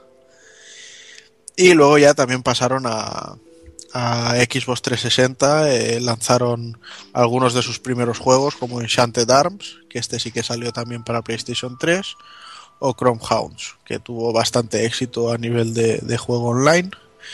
Y una cosa también bastante bizarra y que podríamos decir que, que podría ser el primo mestizo de, de Asuras Wrath, que es Ninja Blade, un título en el que abundan los Quick Time Events y las escenas de, de animación super bizarras, que es terriblemente divertido. Yo no sé si tú lo has jugado, José, el Ninja Blade. Sí, sí, sí, además muy divertido. ¿eh? Uh -huh. De ninjas, que más queremos, ¿no? Pero está bastante bien. Es cierto que abusa Time Event, uh -huh. pero incluso la historia, o sea, no sé, el juego está muy entretenido, la verdad. Yo lo recomiendo al menos. ¿eh? Sí, la verdad es que está en las cestas de los games aburrido por nueve pavos o así, o sea que es, es muy interesante de que, de que se pueda probar. Pero bueno, sí. más allá de lo que son los títulos de la compañía, pues tenemos ya una fecha clave que fue 2009, un año clave en el que Sony eh, pidió a From Software que desarrollase a nivel interno para ellos, para PlayStation 3, un RPG en el que ya en los primeros momentos que veíamos noticias e imágenes veíamos ahí unos jefes finales inmensos y prometían un juego muy difícil y la verdad es que cumplieron su palabra. Y con ello nació Demon Souls aunque también hay que tener en cuenta que la propia Sony no, no, mostró ningún tipo de interés en sacarlo de Japón, porque pensaban que sería un título que no, que no llegaría a, a calar en el mercado occidental. Pero bueno, por suerte llegó es a... curioso, ¿verdad? Porque Sí, sí, dime, No, dime. decía, perdón, que es, que, que es curioso porque que todos los juegos japoneses quizás de un fuera en ese momento el más occidental de todos, ¿eh? Y que Sony pensara que más allá de Japón no iba a tener éxito, no sé, Ya, bueno, son me parece curioso. decisiones de compañía muy tontas, como lo que hablábamos antes de, de, de Capre y Capcom. O sea, decisiones que, que vienen de gente que no tiene ni puta idea. Pero bueno, por suerte estaba ahí Atlus y decidieron solicitar a, a Sony que les permitiera a, a ellos lanzarlo en, en Estados Unidos. Llegó con una edición coleccionista que a día de hoy está bastante valorada, con lleva incluso una guía. Y luego eh, Bandai Namco decidió traerlo también para Europa y supongo que de ese lanzamiento europeo nació la, la relación que hay a día de hoy de From Software con Bandai Namco para lanzar la saga Dark Souls, que no fue sino una forma de decir vamos a hacer lo mismo, pero multiplataforma y que no sea exclusivo de Sony. Aunque de hecho se rumorea también a día de hoy que, que From Software está trabajando en, en un Demon Souls 2, o sea que eso puede ser algo muy jugoso. Pero bueno. Ya llegando a Dark Souls 2, pues hay que decir que esta vez está dirigido por Tomohiro Shibuya y por Yui Tanimura, cogen el, testigo que deja Hidetaka Miyazaki, que hace de, de productor y bueno y de supervisor en esta entrega. Y a cargo de la banda sonora, como ya decíamos antes, pues tenemos de nuevo a Motoi Sakuraba, del que ya hablamos. Y esta vez también cuenta con apoyo de Yuka Kitamura, que me parece que debuta con este juego. Y nada, ya metiéndonos un poco en el meollo del título, pues decir que lo primero que nos encontraremos será el menú de creación de personaje. Aquí es donde elegiremos quién vamos a ser y el aspecto que vamos a tener. Y a mí me gustaría que tú, José, que has tirado de la clase nueva, nos expliques un poco eh, qué es, porque bueno, tenemos lo típico de siempre, que si el guerrero, el hechicero, eh, bueno, otro que jugaría un poco más como el noble, cosas así, pero aquí nos han metido el espadachín y, y en todo momento nos lo han vendido como, como un personaje muy interesante de jugar. ¿Qué tal ha sido tu experiencia con el espadachín? Bien, he de decir que el espadachín es bastante divertido. La verdad que es que lo que sí que requiere que ya tengas algo de experiencia en Dark Souls, en la saga. Viene el primero, viene el segundo, pero que tengas algo de experiencia. Porque no tienes un escudo, tienes dos armas, un arma a cada mano. Entonces, eh, la estrategia en el combate es muy diferente, evidentemente. Entonces, eh, más complicado, sí, pero a la vez más divertido. Aquí, para esquivar, simplemente tendremos que rodar y rodar muchísimo.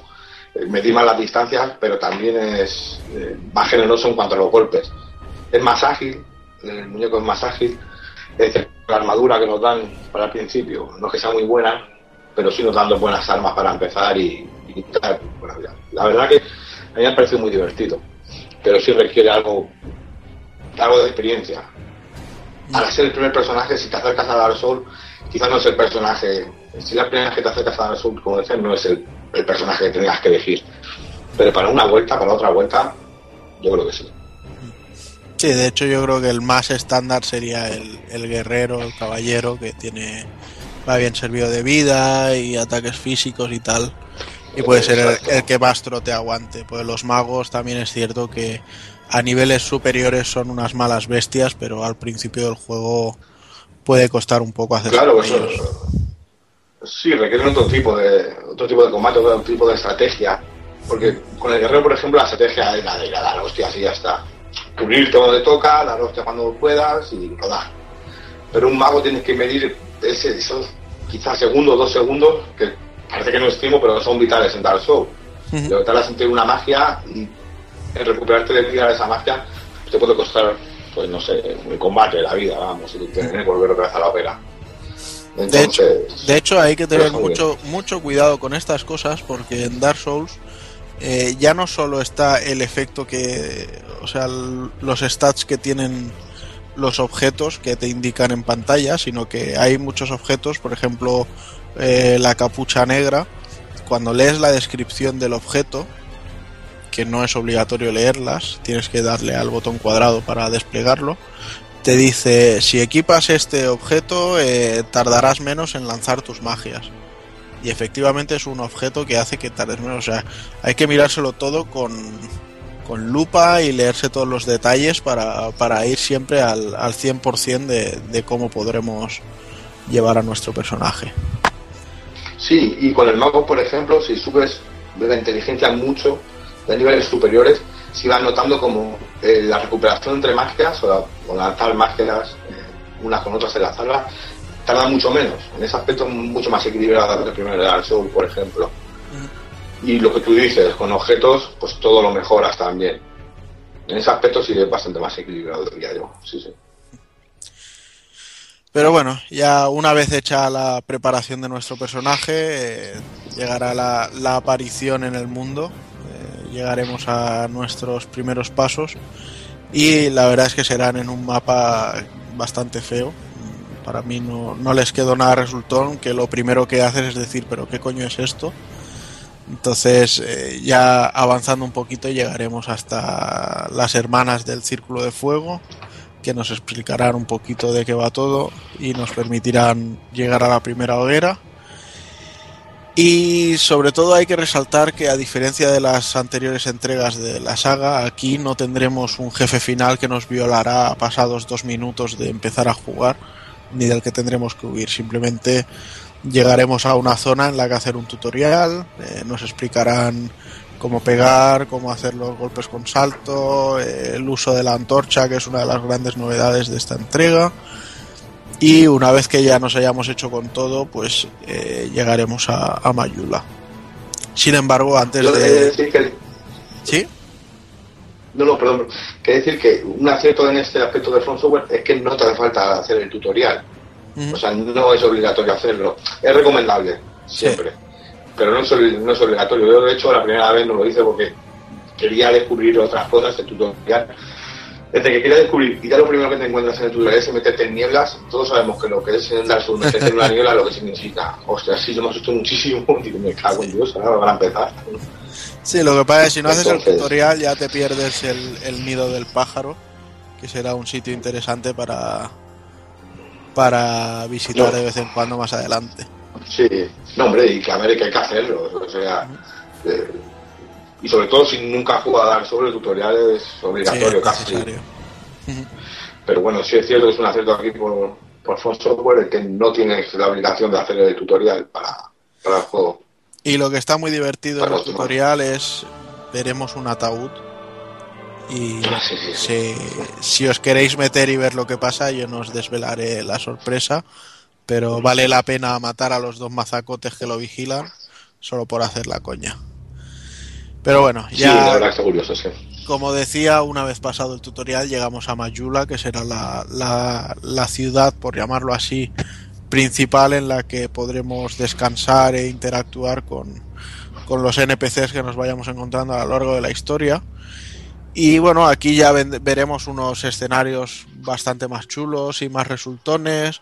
Eh, la ciudad, eh, tanto el, el estilo artístico como la música que nos acompaña en él, ya destila melancolía por todos los costados, o sea, ya te da la sensación de ser una zona como de olvido y cosas así muy, muy interesante.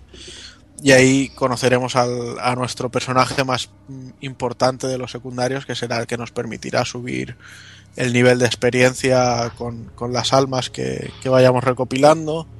Conoceremos a un herrero que necesitará primero que encontremos una llave para poder entrar a su a su taller y bueno y más personajillos que nos irán vendiendo cosas y será una población que irá creciendo conforme encontremos a más gente y que a su vez nos permitirá ir avanzando a más a más zonas diferentes. Cabe decir también que la primera zona a la que podremos ir, digamos ya para empezar a jugar en serio, ya nos hace tirar de antorcha y ver un poco el sistema de, de iluminaciones que, que han utilizado en el juego, que si bien no es el, el que esperábamos, tampoco desmerece nada. Y ahí es donde empieza ya por fin nuestra aventura. eh, nos meteremos de lleno en Dranglake y nos absorberá el, el lore que tiene siempre ha tenido la saga y que esta vez no, no es menos, sino que además, por lo que estoy yo entendiendo, complementa mucho a, a Dark Souls, aunque no pretende ser una continuación ni nada. mm, Parece que al final sí que enlaza, ¿no, José? Sí, además lo, lo enlaza y además lo hace bien, porque tiene guiños hacia el primer Dark Souls, que- pero guiños que además quedan bastante bien. Yo creo que aquí- aquí fueron inteligentes en Front Software, entonces no quisieron, quisieron dar, yo a mi entender, cierta personalidad al juego, pero sin cagarla o sin desmerecer al anterior. Entonces es una mezcla que está bastante, bastante bien. A mí, por lo, por lo menos, me hizo gracia algunos guiños, y me gustan otros. Sí, son todo, bien, son sí, todo cosas muy sutiles que, que si no has jugado a los anteriores, pues no te das cuenta, pero al mismo tiempo tampoco necesitas darte cuenta, porque no, no te van a afectar. Bueno, y más allá de más allá de esto, pues decir que que From Software ha querido aprovechar y, y mezclar un poco las, las cosas buenas que tenía Demon Souls con Dark Souls y de ahí ha salido un nuevo experimento con, con el sistema de zonas y hogueras. ¿vale? Para los que más o menos conozcan un poco, en Demon Souls eh, no era un, un espacio completo, sino que teníamos las zonas de mapeados y cada zona era independiente. No llegábamos a unas desde otras, sino que teníamos que eh, iniciar desde, desde una hoguera concreta. Sin embargo, en Dark Souls conectaron el mundo completamente. Eh, fue, para mí fue una pasada, fue lo mejor que pudieron hacer. Y más adelante sí que ya, a ver, aunque teníamos hogueras que nos servían de checkpoints, eh, lo que era el viaje rápido hasta casi acabar el juego, como aquel que dice, no lo desbloqueábamos. Sin embargo, en Dark Souls 2 han utilizado una mezcla de estos dos sistemas. Las hogueras sirven de checkpoints, pero a su vez nos sirven para volver, para diferenciar por zonas, para saber un poco las dificultades, etcétera, etcétera. Entonces han, han mezclado ambos conceptos y además nos permiten ahora también quemar varias cosas en, en la hoguera. Lo primero que podemos, lo primero que podemos quedar, quemar son las esfigies de esfigies humanas eran, puede ser, no me acuerdo bien del nombre. Sí, son humanas, sí, sí, sí. que vendrían a ser las humanidades de Dark Souls. Eh, y que como eh, muchos ya sabréis nos permiten recuperar nuestra forma humana y así tener más vida. Porque ahora eh, cuando estamos en modo hueco eh, tenemos menos vida que eso es correcto y normal pero además cada vez que muramos perderemos un poquito hasta llegar a, un máximo de pérdida. La verdad es que suena más jodido de lo que realmente es, porque yo he hecho todo el juego en, en hueco y no he echado de menos la vida. O sea, si te encuentras un enemigo jodido, te mata de un toque. Da igual que tengas un poquito más vida como humano o que no la tengas. No, y luego con anillos también te permiten que la barra de vida no, no baje tanto, tanto ¿no? exacto, sí. El, el, anillo de vinculación. Exactamente. O que te suba la vida poco a poco mm. también. Entonces. Y luego, bueno, ya mismo en, en las mismas hogueras, pues también podemos utilizar lo, las ascuas de la adversidad, que esto son unos objetos que a, a, priori podríamos decir que son de masocas, porque sirven para subir la dificultad de, de la zona y hacer que respawnen los enemigos pero realmente es algo muy útil, sobre todo en determinadas zonas que nos servirá para farmear muchísimas almas de formas Exacto. mecánicas.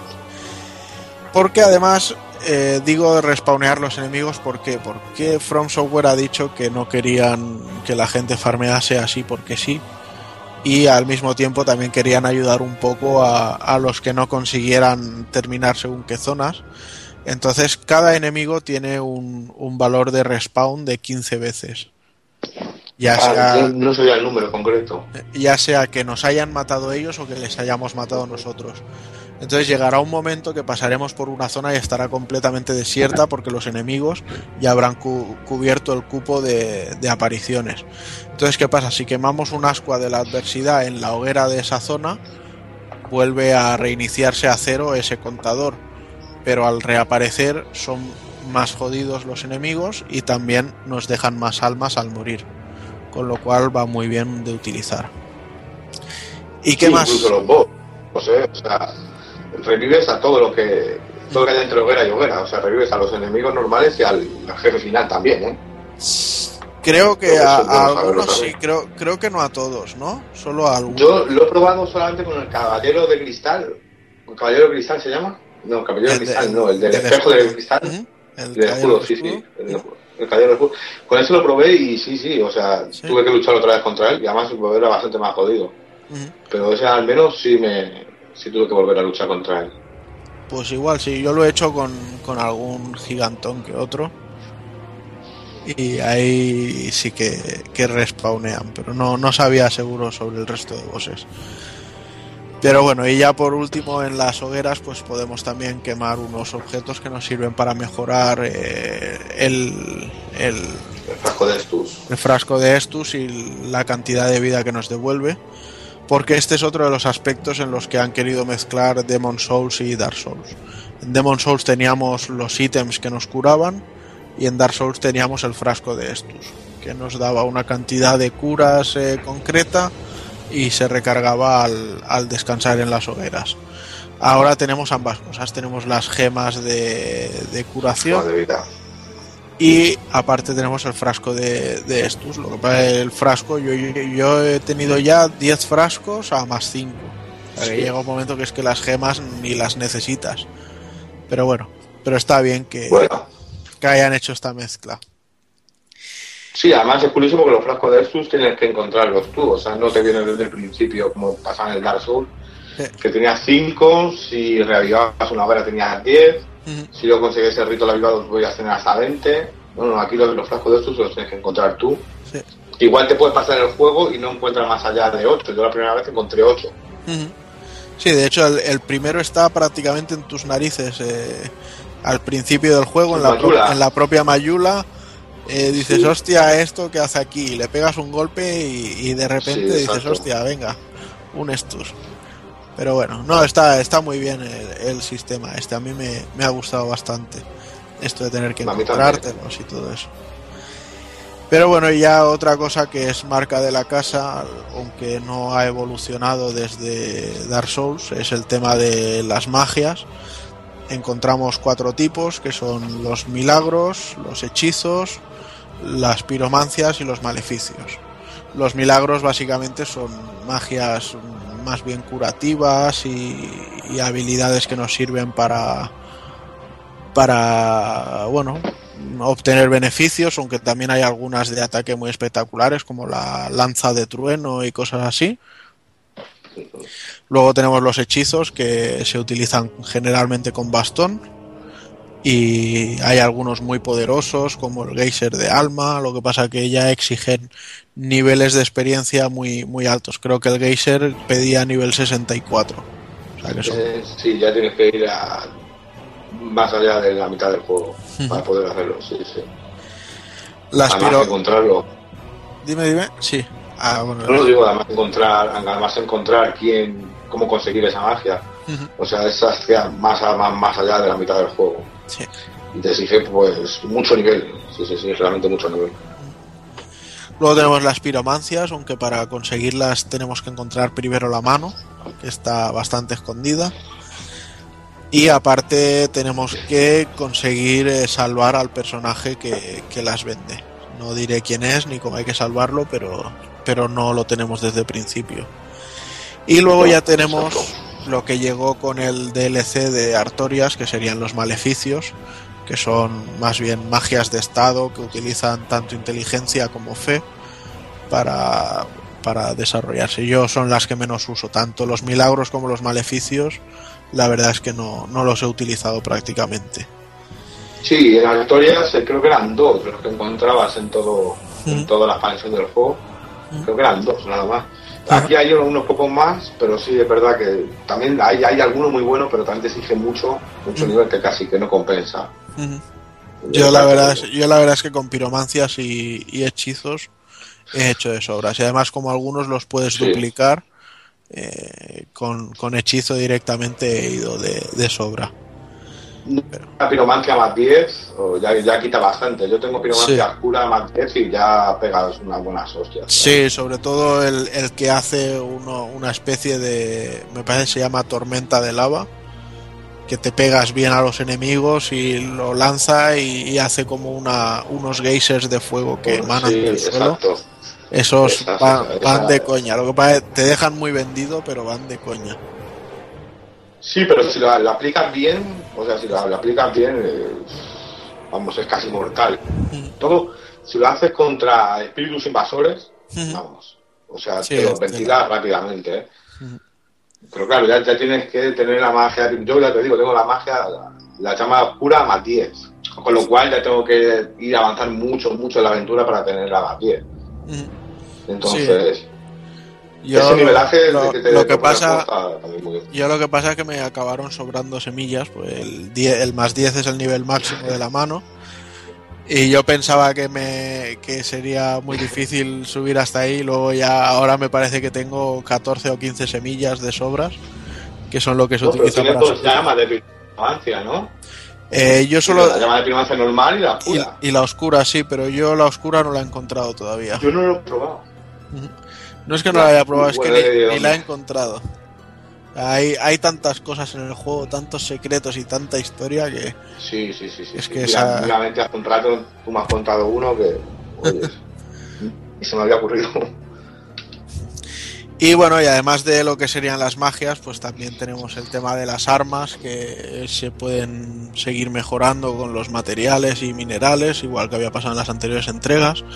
Lo que pasa que en, tanto en Demon Souls como en Dark Souls teníamos las armas de los jefes finales, eh, que se convertían en armas muy interesantes de utilizar y lamentablemente en esta entrega pues son armas que pasan sin pena ni gloria. O sea, mm, sale más a cuenta subir una alabarda más 10, que además te pide unos materiales bastante básicos, que no coger ningún arma de un jefe final y subirla, porque entre que los objetos que te pide son bastante más escasos y que no tienen un, un efecto tampoco tan tan importante, pues no han pasado a un segundo plano.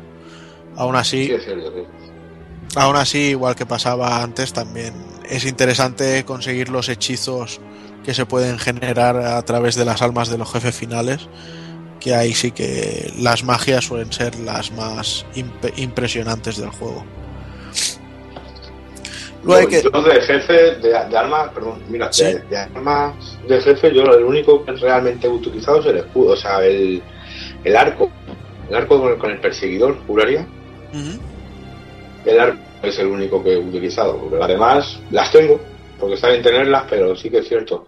Además, en, en, este, en este caso, en Dark Souls 2, desde el principio, ya, ya contamos con buenas armas, ya. Ya desde el principio del juego casi, ya contamos con un par de armas que te puedes pasar todo el juego. Vamos, de hecho, yo la primera vez creo que fue con espada ancha a más 10 y martillo del artesano más 5, que es, prácticamente las consigues al principio del juego.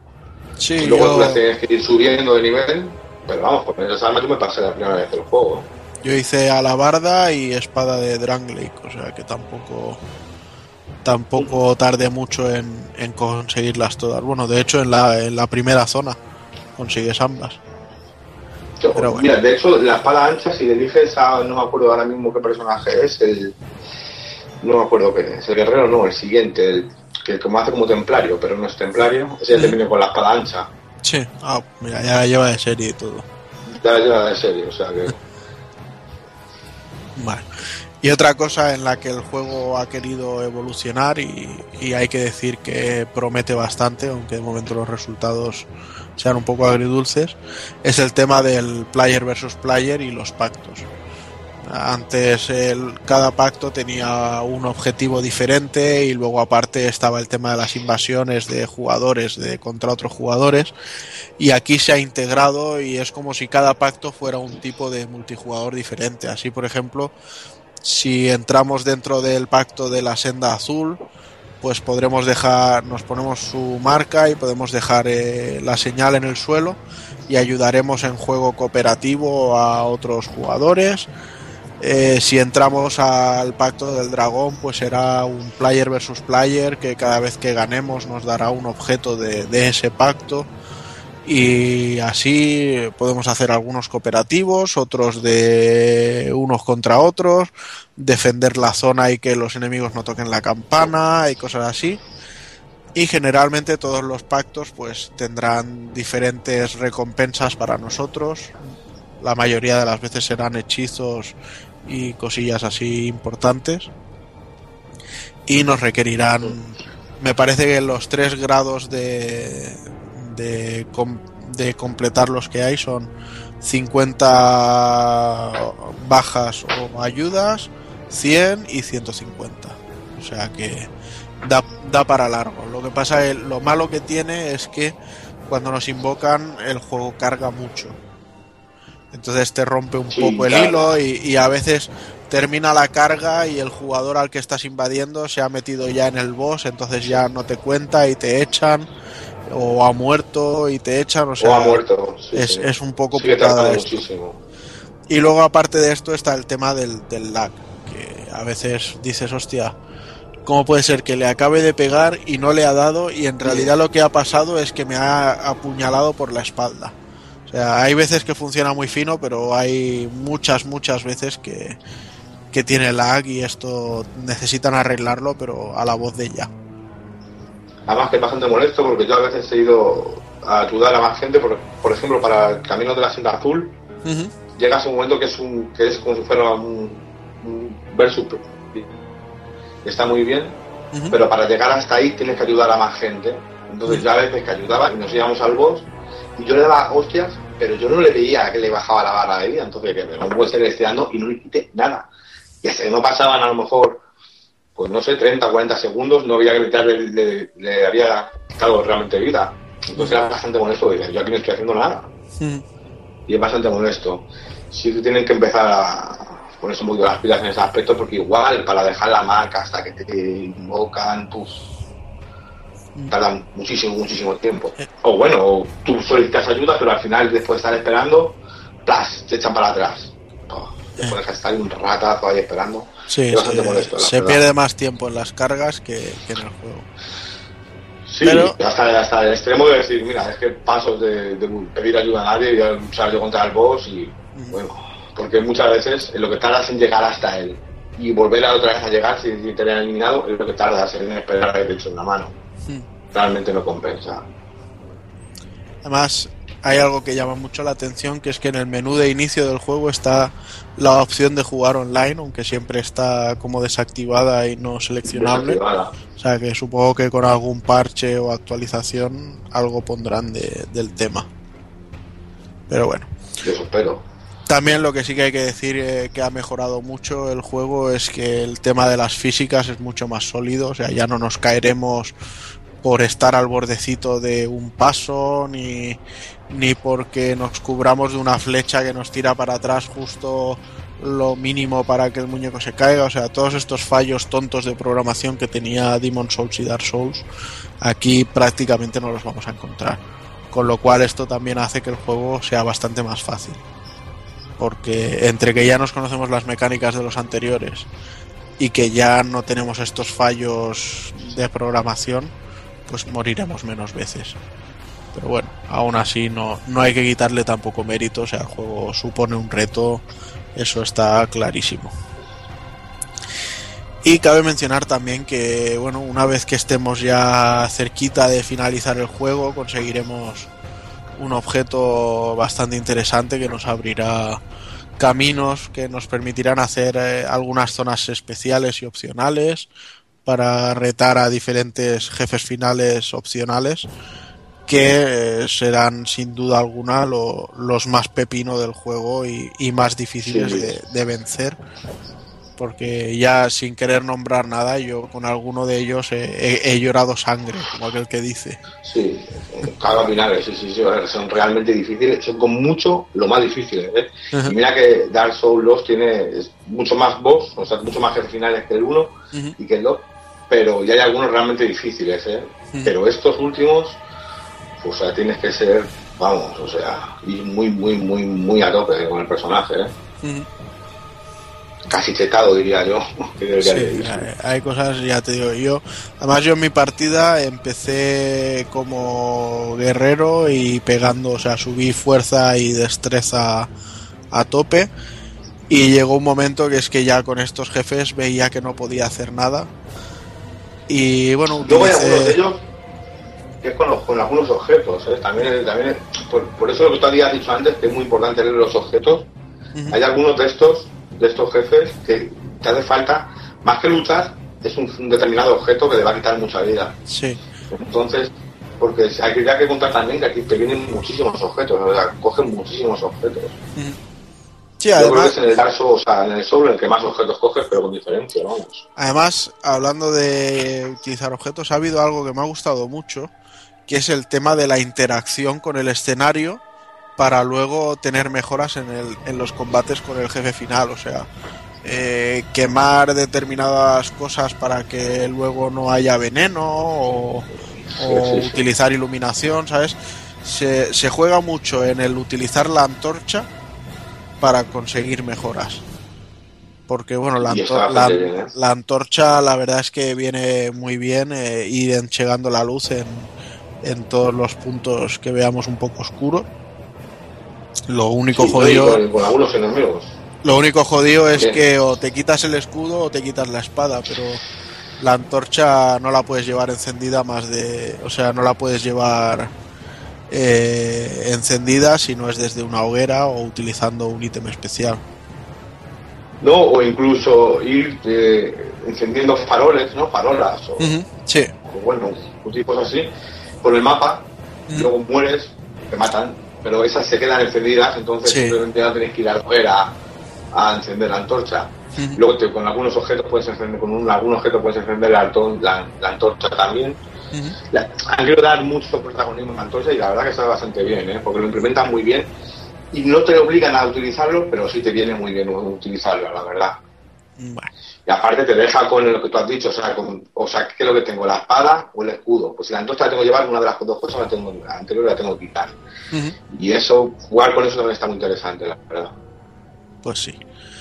Pero bueno, y ya metiéndonos un poquito más en el aspecto técnico del juego, aquí es donde hay que pegarle eh, una señora bronca porque, bueno, yo no sé, yo probé una demo muy chula en Colonia corriendo sobre una PlayStation 3 con unos gráficos que quitaban el hipo, con un sistema de iluminación increíble y luego sin decir nada de un día para otro eh, nos sale el juego a la venta y nos encontramos un producto muy inferior a, a lo que vimos ahí. Entonces, a- sin ser un mal producto, ni mucho menos, eh, a mí me dolió que, que hubiera ese secretismo, ¿sabes? De decir, a ver si cuela y no se dan cuenta.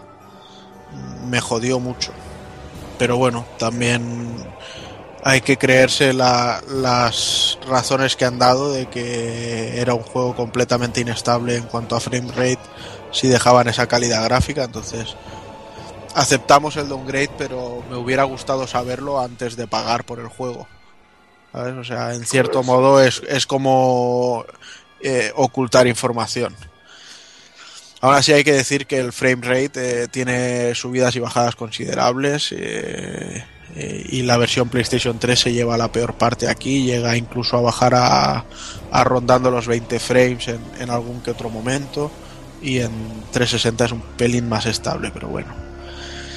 Y nada, y en cuanto a música, pues generalmente todo eh, son acompañamientos, menos el, el tema de Mayula, que como decía antes, da mucho la sensación de melancolía y tal, es un tema así a piano muy bonito. Y luego, bueno, las voces de los jefes finales, que. O sea, las canciones de los jefes finales que hacen que, que la grandeza o el, el respeto que te infunden epicidad, sea, ¿no? sea todavía mayor. Con lo cual eh, son temas increíbles todos. Y yo creo que poco nos falta por comentar del juego. eh, no sé, ya quizá podríamos pasar un poco a, a decir en definitiva qué nos ha parecido. ¿Tú cómo lo ves, José? ¿Qué te ha parecido Dark Souls 2? ¿Era lo que esperabas? Pues la verdad es que sí, no. O sea, yo lo, lo único que esperaba es que no la cagara. Para mí el primer Dark Souls fue grandísimo, de los juegos que más me divertido. Y este Dark Souls 2 yo creo que no es tan difícil como el 1, es más accesible para la gente, que aún así vas a morir muchas veces y aún así requiere de muchísimas horas. o- ya no que sea bueno o que sea malo, porque eso vas aprendiendo mientras vas jugando. Pero es más accesible, con lo cual yo creo que la gente puede acercar, o sea, al menos sin tanto temor, porque es un juego realmente divertido. No sé, eh, la palabra en- engancha. A mí me ha gustado muchísimo, pero muchísimo. Tiene sus cosillas, como te has dicho, el apartado técnico ya a veces que se le ve el cartón muchísimo. Yo sobre todo hay una parte en el juego que se, es de fuego y uf, o sea, es que se ve muchísimo el cartón. No te llega a molestar, porque no llega a molestar. Digamos que pasa de largo. Incluso juega, porque en esa en ese parte del escenario te ponen dos enemigos seguidos para que tú realmente no te des cuenta. No veas el cartón, que esté más pendiente de cubrirte o de golpear o de correr, simplemente. Pero bueno, yo realmente sí lo recomiendo. O sea, jugarlo, para probarte, realmente es muy divertido. A mí me ha gustado mucho, la verdad. Además, en este te explican más, más cosas, decir, más narrativa. No sé, a mí me ha gustado. Al menos tanto como el 1. Yo tenía miedo, realmente porque digo, bueno, cuando me enteré que no iban a hacer, que era de Software, pero el director iba a ser el mismo, digo, "Puf, a ver lo que hacen. Y está bastante bien. Yo creo que a los que les gusta la saga le va a gustar, y a los que nunca han jugado ninguno, quizás si se acercan a este, pues va ser más accesible. Yo creo que va a gustar también. Yo creo que sí. A mí la verdad es que me ha parecido un juego redondo. eh, han mejorado todos los aspectos que se podían mejorar eh, en la saga. Eh, una lástima el tema de los gráficos, pero bueno, como decimos siempre, el- en mi caso son 90 horas de vicio que, que se pasan los gráficos por el forro de los cojones, básicamente.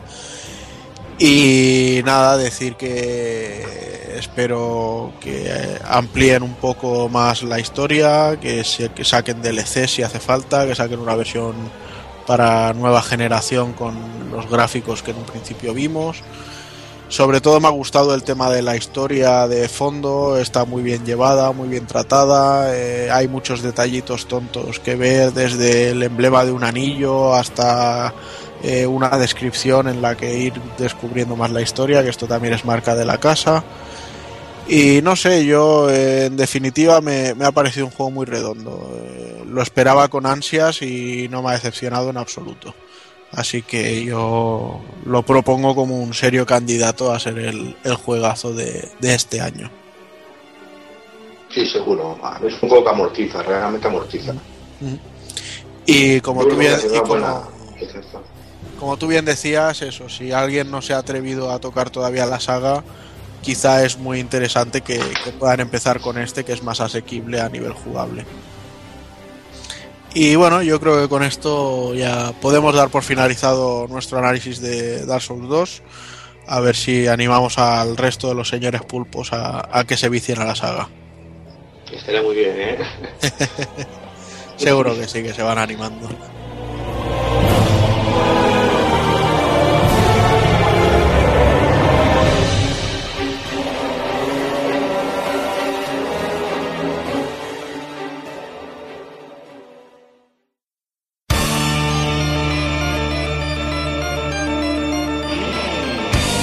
Recuerda, si no te mola hacer un calamar y quieres estar bien informado, pásate por el blog pulpofrito.com. También puedes seguirnos en Twitter y Facebook.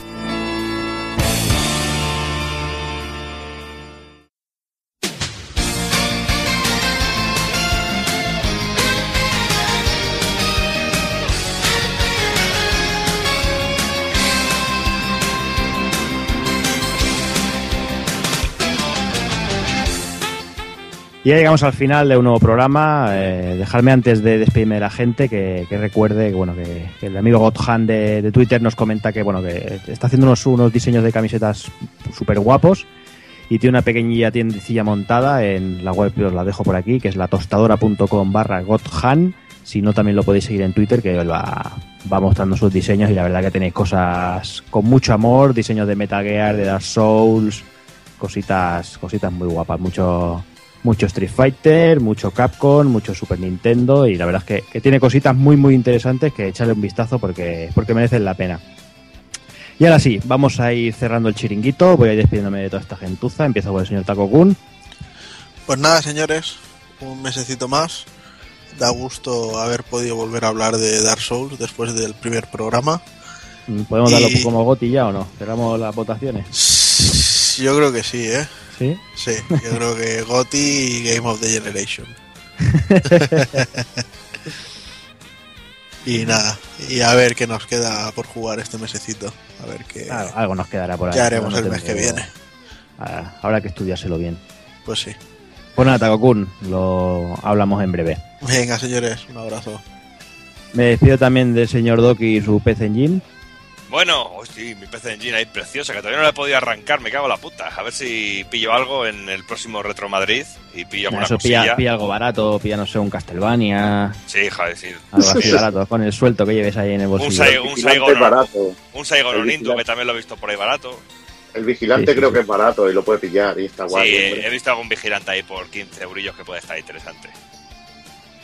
Y bueno, pues nada, aquí a intentar dormir ahora que después del análisis del, del nuevo juegazo este Dark Souls 2 me da un poquito de miedo, ya no sé si me da miedo que no me, no me deis la mano para llevarme hasta la cama, porque madre mía, madre mía, Nah, me, tengo que un- pon- me tengo que poner con él todavía. Ten una hoguera cerca y ya está, Doki. Ahí está, una hoguera. Ahí.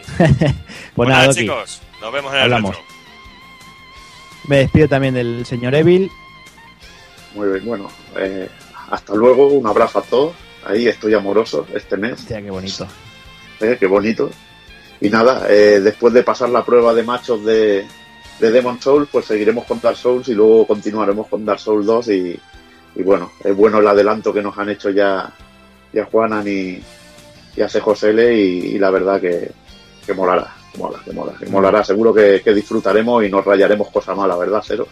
Seguramente. Si, si me pasan cosas raras como en el Demon, sí, que me, me encabronaré. Vale. Pero bueno, como soy más cabezón que el puto juego, seguiré ahí dándole para adelante. Aunque las caiditas de Roma, por lo que dice, que se, han- se han arreglado bastante y eso es bueno, tío. Es Pero lo que con más eso te- con eso ya aunque bueno eh, me estuvo contando algunas cosas algunas cosas Takokun que me asustaron bastante tío sobre los comedores de hombres que, que daba mucho miedo En fin, ya lo, ya lo sufriremos. Ya Pues lo nada, sé. Evil. Hablamos dentro de poquito. hablamos de, de Guilty Gear en el retro Ahí estamos. Y también me despido del señor Hazard. Pues nada, otro programita más. Eh, El mes que viene no, no tengo ni puñetera idea de lo que va a salir. Bueno, este mes ya. Yo Así que tampoco lo he mirado. No, eh, tendré que mirar a ver, a ver si cae. Si no, pues me, me dedicaré a buscar algún jueguecillo como los primeros juegos de Ryuga Gotoku de Play 2, al menos para tenerlos todos en japonés. Pero nada, eh, nos vemos el mes que viene entonces, a ver. Muy bien, Hazard. Pues nada, un abrazo y hablamos en un mesecito. Venga, hasta luego. Y bueno, de vosotros ya solo me queda despedirme, dar las gracias al señor AC Josele por, por hacernos aquí de, de apoyo logístico en el en análisis de Dark Souls 2, pero bueno, cre- creemos que merecía la pena meter a alguien que, que, bueno, que hubiera sufrido, como por la mejor manera de decir, que había sufrido de Dark Souls 2. Y poco más, eh, como siempre, bueno, pues vamos aquí un par de semanitas, volveremos con Guilty Gear y bueno, de aquí un mesecito, pues repasaremos todo este mes de abril. Así que nada, eh, como siempre, señoras, señores, niños y niñas, para portarse bien, ser buenos y un saludo a todos.